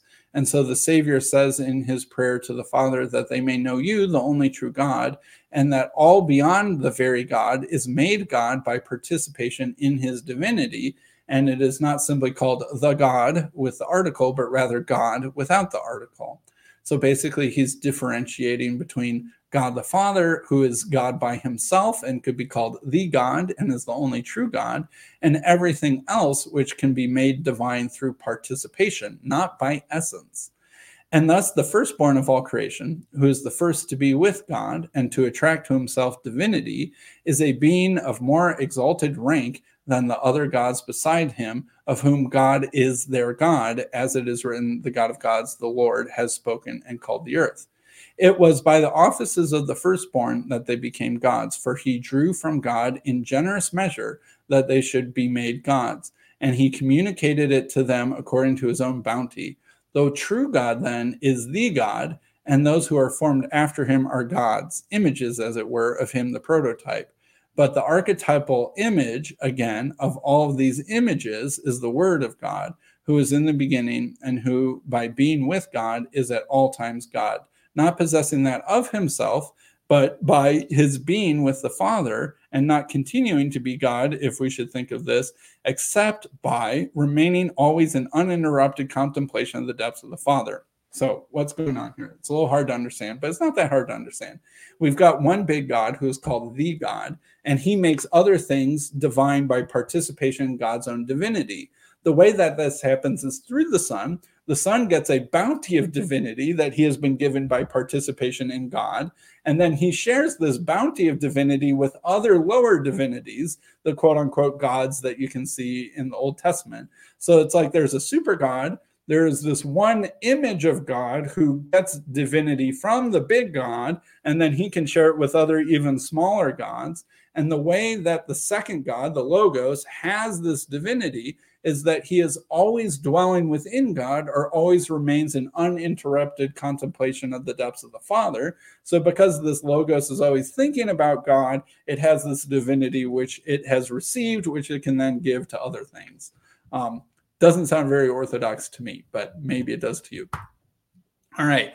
Um, so, how is this Jesus the human divine in origin? This is also really interesting. For as he is himself the image, the invisible image of the invisible God, he invisibly bestowed upon all rational creatures a participation in himself, in such a way that each one received from him a degree of participation to the extent of the loving affection by which they adhered to him. So basically, there are these rational souls which are existing in some higher realm, and they have free will, these souls, and they can adhere affectionately to God or not based off of their own free will. But whereas, because of the faculty of free will, a variety and diversity had taken hold of individual souls, so that one was attached to its creator by a more ardent and another by a feebler and weaker love, that soul of which Jesus said, No one takes my soul from me, adhering from the beginning of creation and ever after inseparably and indissolubly to him as to the wisdom and the word of God and the truth and the true light and receiving from him wholly and passing one spirit with the substance of the soul mediating between God and the flesh. For it was not possible for the nature of God to be mingled with a body without a mediator there is born, as we said, the God man. Yet neither, on the other hand, was it contrary to the nature for that soul as a rational substance to receive God. And therefore, either because it was wholly in the Son of God or because it received the Son of God wholly into itself, deservedly it is called along with the flesh which it had assumed, the Son of God, the power of God, the Christ, and the wisdom of God. And on the other hand, the Son of God, through whom all things were created, is named Jesus Christ and the Son of Man. And moreover, the Son of God is said to have died, that is, in virtue of that nature which could accept death. And he who is proclaimed as coming in the glory of the Father and with the holy angels is called the Son of Man. And for this reason, throughout the whole of Scripture, the divine nature is spoken of in human terms, and as much as human nature is adorned with marks indicative, of the divine.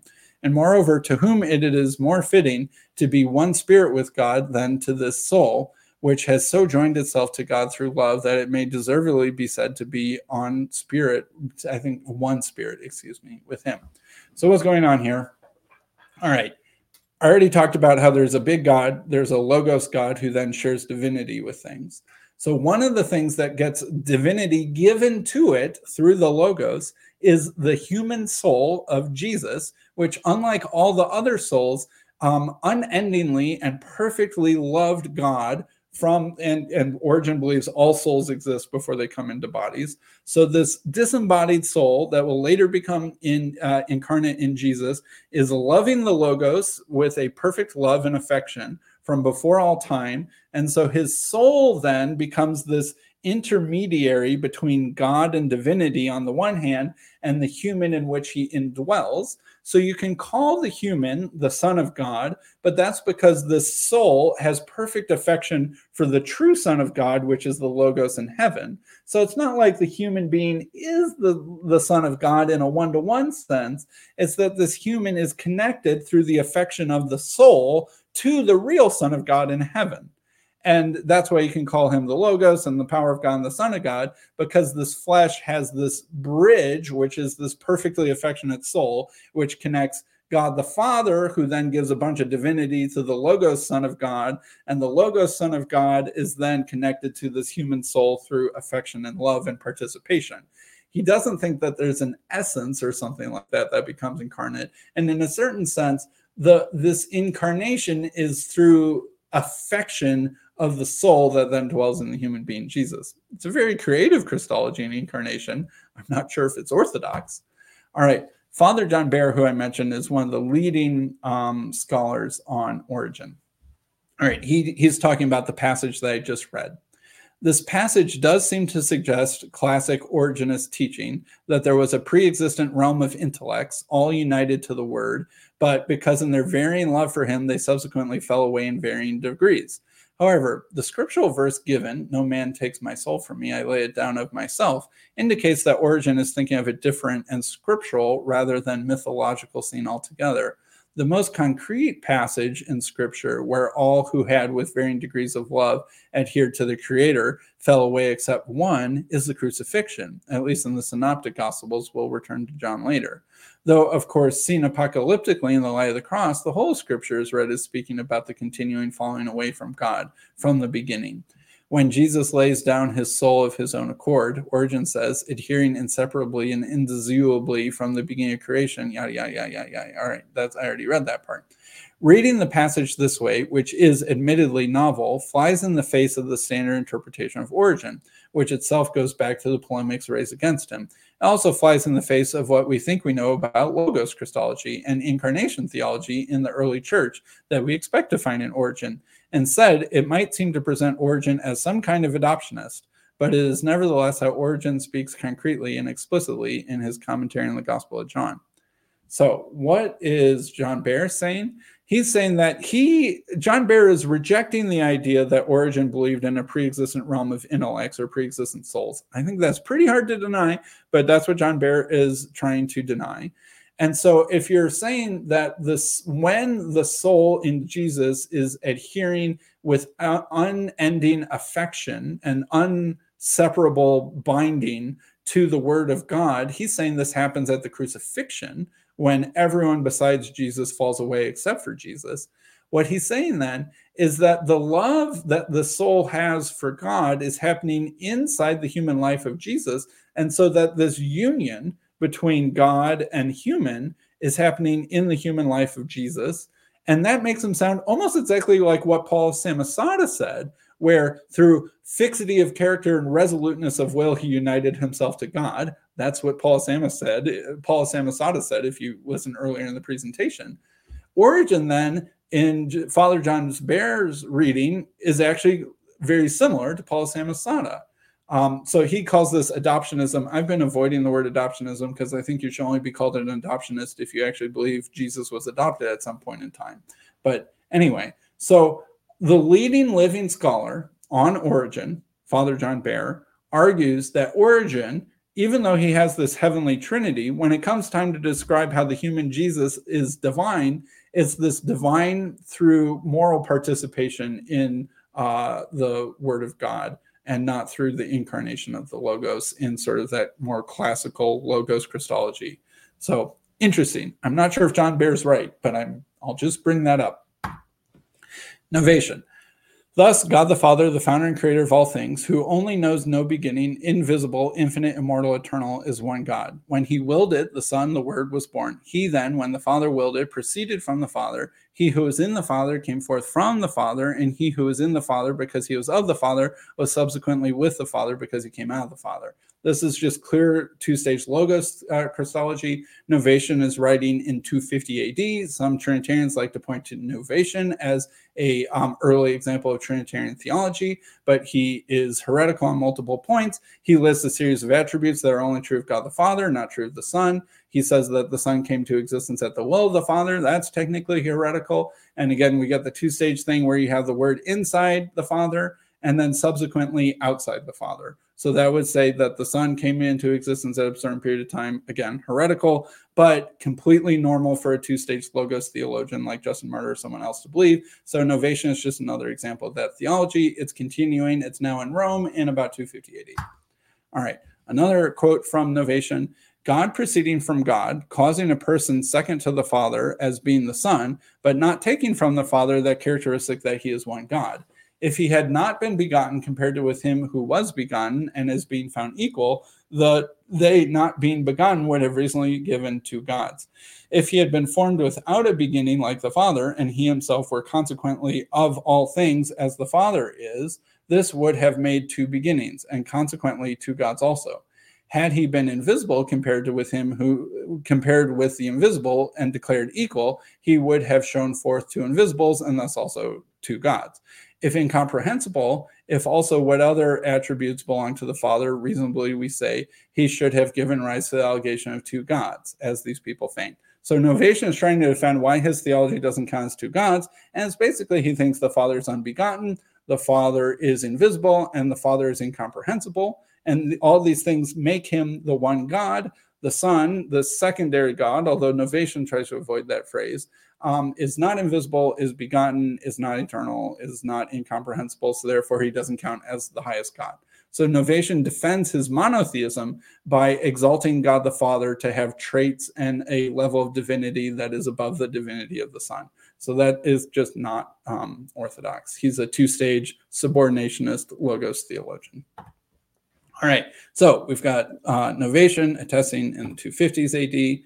All right, so this is a quote that I want to read from Constantine. This is Constantine talking at the Council of Nicaea. So I want to argue that the Council of Nicaea is not the beginning of Trinitarian theology. That happens later. So Constantine at the Council of Nicaea says this Plato, the gentlest and most refined of all, who first essayed to draw men's thoughts from sensible to intellectual and eternal objects, and taught them to aspire to sublimer speculations, in the first place declared with truth a God exalted above every essence but to him he added also a second, distinguishing them numerically as two, though both possessing one perfection, and the being of the second God proceeding from the first.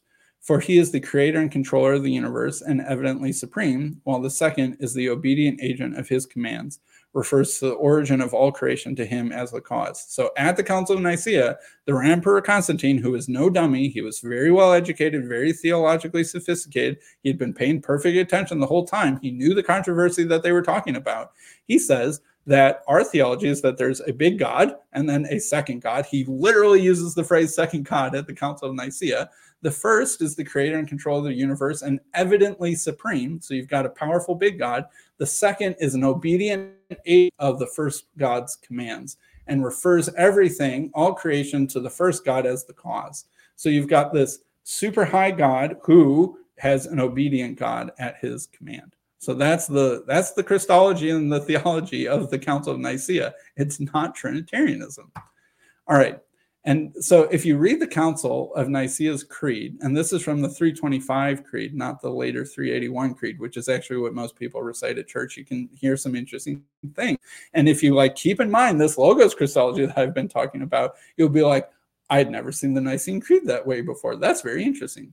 We believe in one God, the Father Almighty, maker of all things visible and invisible. So, who's the one God of the Nicene Creed? Is it the Trinity? No, the one God is the Father.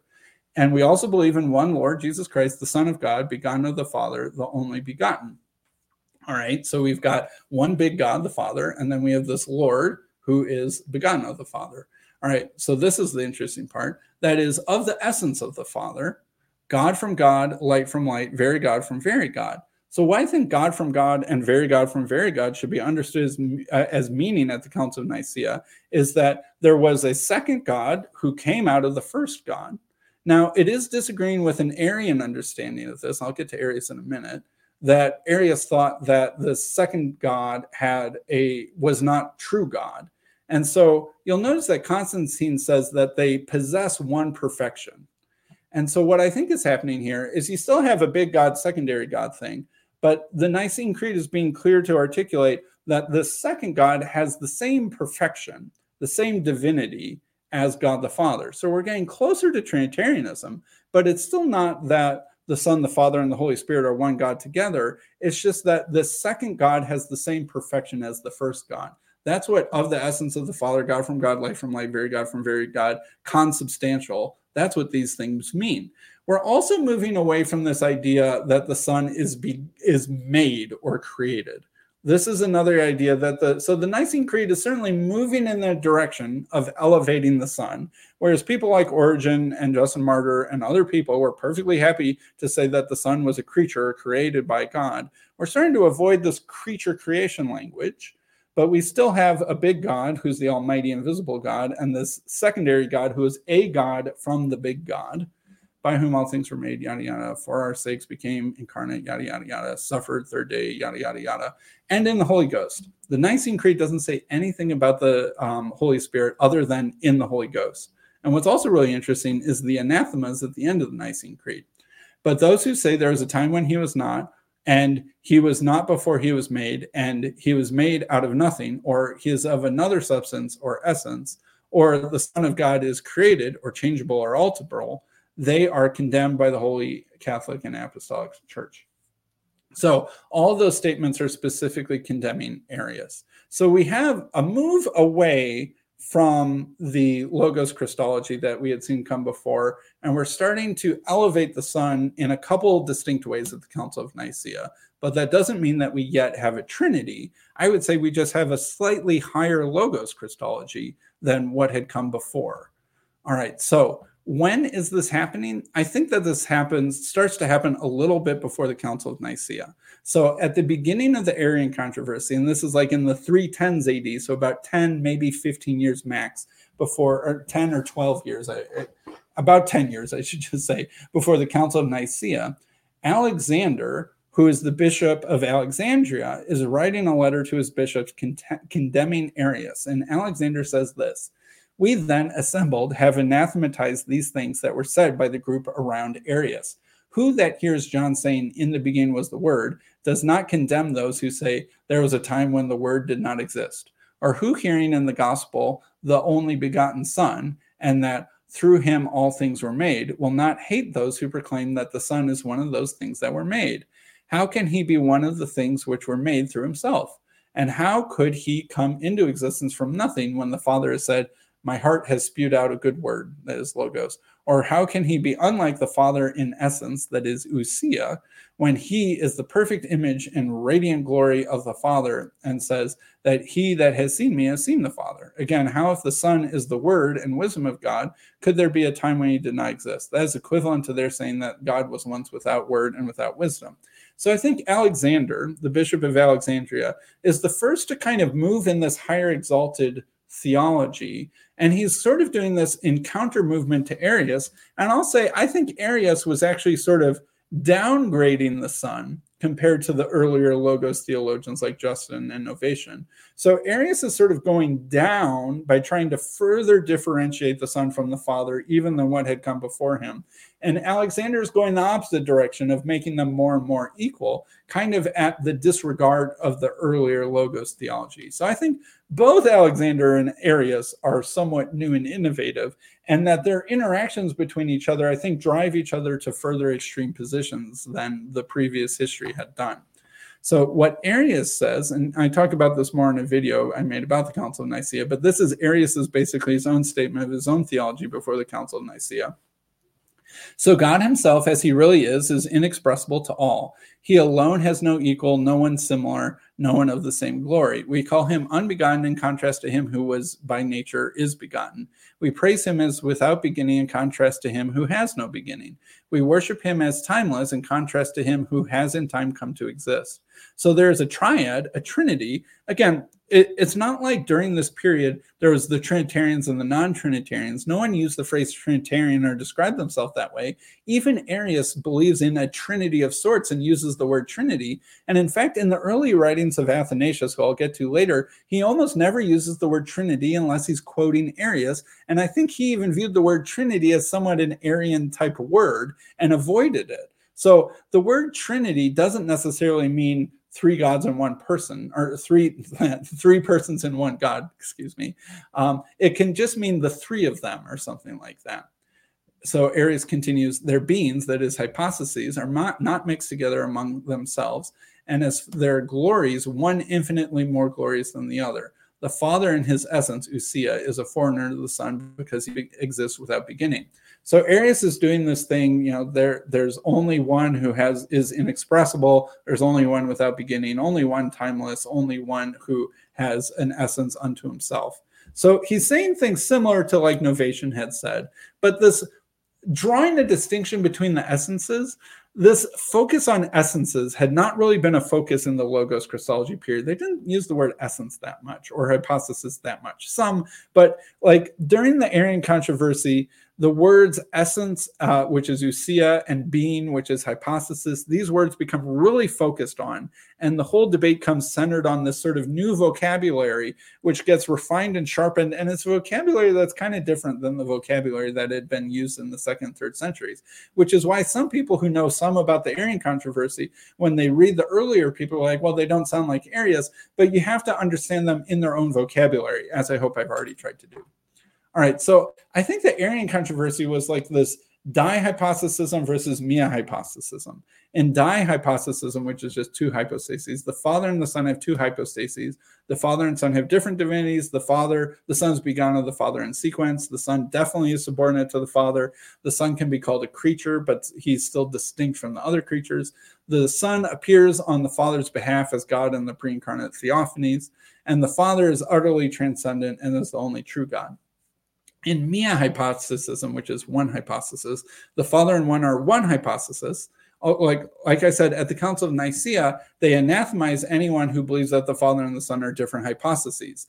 If you know your later Trinitarian theology, it's the Father and the Son and the Spirit are one ousia and three hypostases. At the Council of Nicaea, it was actually anathematized to say that. You couldn't say that they were different hypostases, but that's because hypostatus seemed to mean the same thing or something similar enough to ousia. So what's interesting is I think that the later reconciliation between Arianism and anti-Arianism is what eventually creates the doctrine of the Trinity. Um, because at the Council of Nicaea, the anti-Arian position is actually even not in perfect agreement with the later, you know, final definition of Trinitarian orthodoxy. All right, the Son is co-eternal with the Father. The Son's flesh is subordinate to the Father. Um, the Son is definitely not a creature the incarnation is a unique and new encounter with the word and the divine nature is the transcendent and ineffable one true god. So that's the difference. So like i've been explaining you previously had this logos incarnation christology which then splits into like high logos incarnation christology and low logos incarnation christology. And these two camps kind of go to war with like they literally go to war with each other. And over the course of the fourth century the wars between these two camps is what forges the final doctrine of the Trinity. All right, so here's Athanasius. This is in 360 AD. How then have they endured so much as to hear the Spirit of the Son called a creature?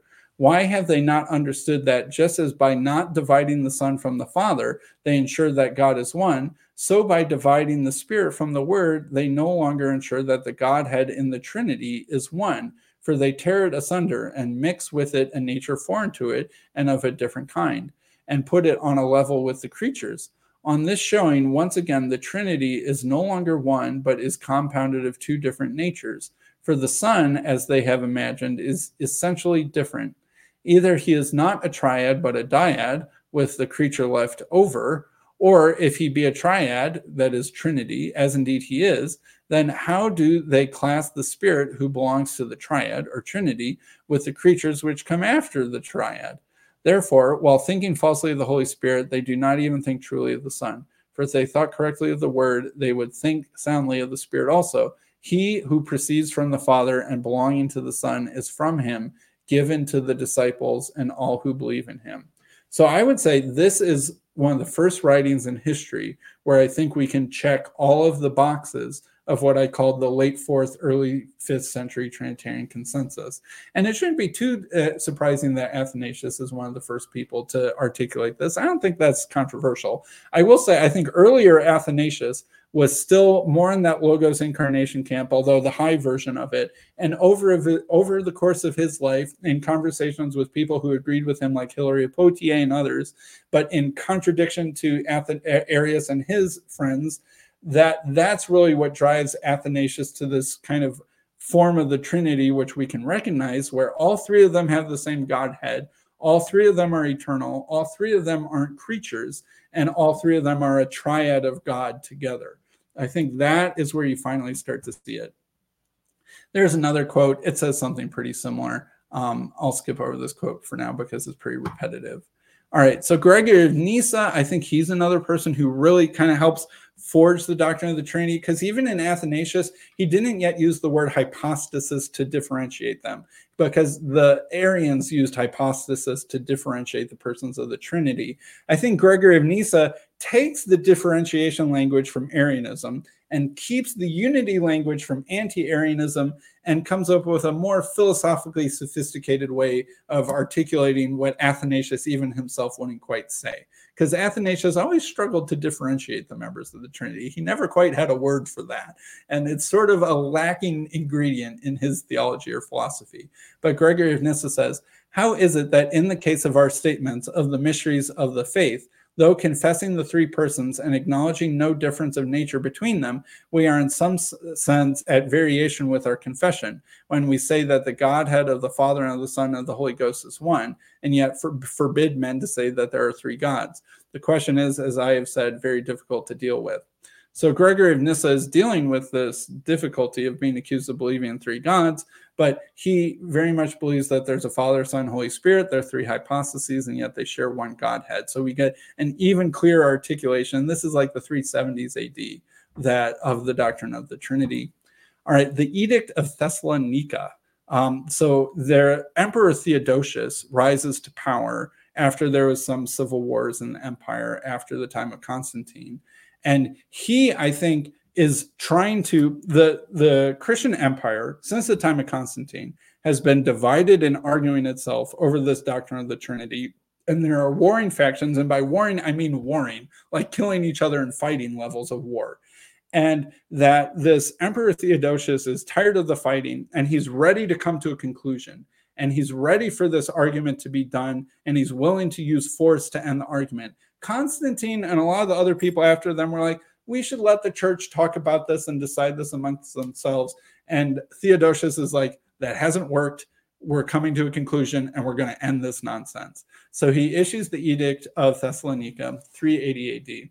It is our desire that all the various nations which are subject to our clemency and moderation should continue to profess that religion which was delivered to the Romans by the divine apostle Peter, as it had been preserved by faithful tradition, and which is now professed by the pontiff Damasus and by Peter, bishop of Alexandria, a man of apostolic holiness.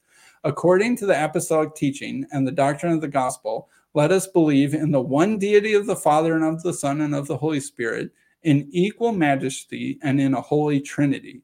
We order the followers of this law to embrace the name of Catholic Christians. But as for the others, since in our judgment they are foolish madmen, we decree that they shall be branded with the ignominious names of heretics, and shall not presume to give to their conventicles the name of churches. Firstly, they will suffer the chastisement of the divine condemnation, and secondly, the punishment of our authority, which in accordance with the will of heaven we shall decide to inflict.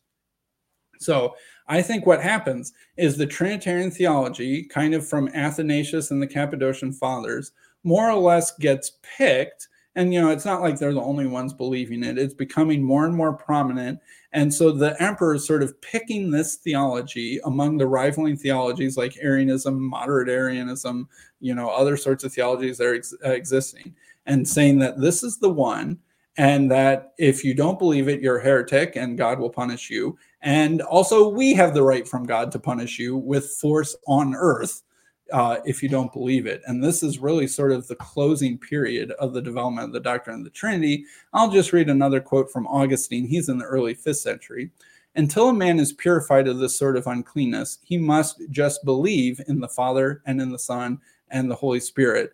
One, on, one only God, great, omnipotent, good, just, merciful, creator of all things, visible and invisible, and whatever else humanity is capable of saying him that is true and worthy of him and when he hears the Father called the only God, he must not exclude the Son or the Holy Spirit from that title, for he is, of course, the only God together with whomever he is the one God with. And so this is a different flavor, even than you see in the Cappadocian Fathers and Athanasius. We have one God who has all of these attributes, which previously had been reserved for God the Father. But Augustine is saying that all of these attributes are true of the whole Trinity, and that we can't give the title of one only God just to the Father, the way that basically all earlier Christians had. Even the uh, even the Nicene Creed gives that title to only God, but uh, it's to the Father and whomever else He is the one God with. So the idea that the one God is no longer the Father, but this collection of three people is sort of unique in Augustine.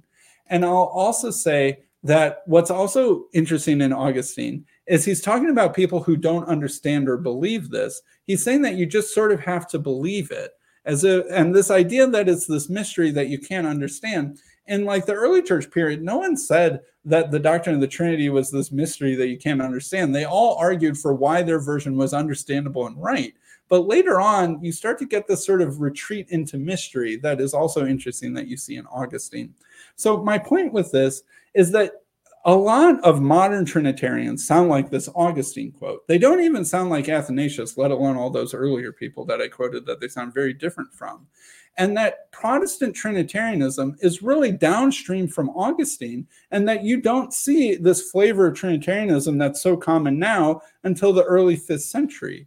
And so, if you don't see that uh, theology until the early fifth century, I think that's proof that a lot of Protestant Trinitarianism is still just downstream and dependent on the development in theology that was delivered to them by the Catholic Church. And that this is a criticism that I'll give to them is that if you want the original apostolic teaching, you're going to have to go earlier than Augustine to really find that. And too many people uh, in the Protestant tradition have been unwilling to do that. So here's the sort of final graph that I'll say we can see biblical Unitarianism in black from Clement to Photinus. We can see early Logos, two stage Logos theology from Justin Martyr, perhaps in the Epistle of Barnabas, although it's a little bit harder to say, all the way through the early fourth century. And then that splits into kind of high Logos Christology in Athanasius and friends, and low Logos Christology in Arius and friends. And then you can also see the blue modalism theology. And there's some modalists in the fourth century, but it kind of goes extinct. And so I think there are really only two plausible claims on what is an early apostolic first century Christology. It's either biblical Unitarianism or two stage logos theories. And I think that biblical Unitarianism, especially leaning on Clement of Rome, has the better claim to that title. So, um, with that, I will conclude this presentation. Um, if you have any comments, I'd love to hear them. Uh, thanks for listening. I know this was pretty long, and I got pretty close to two hours this time. So, thanks, everyone.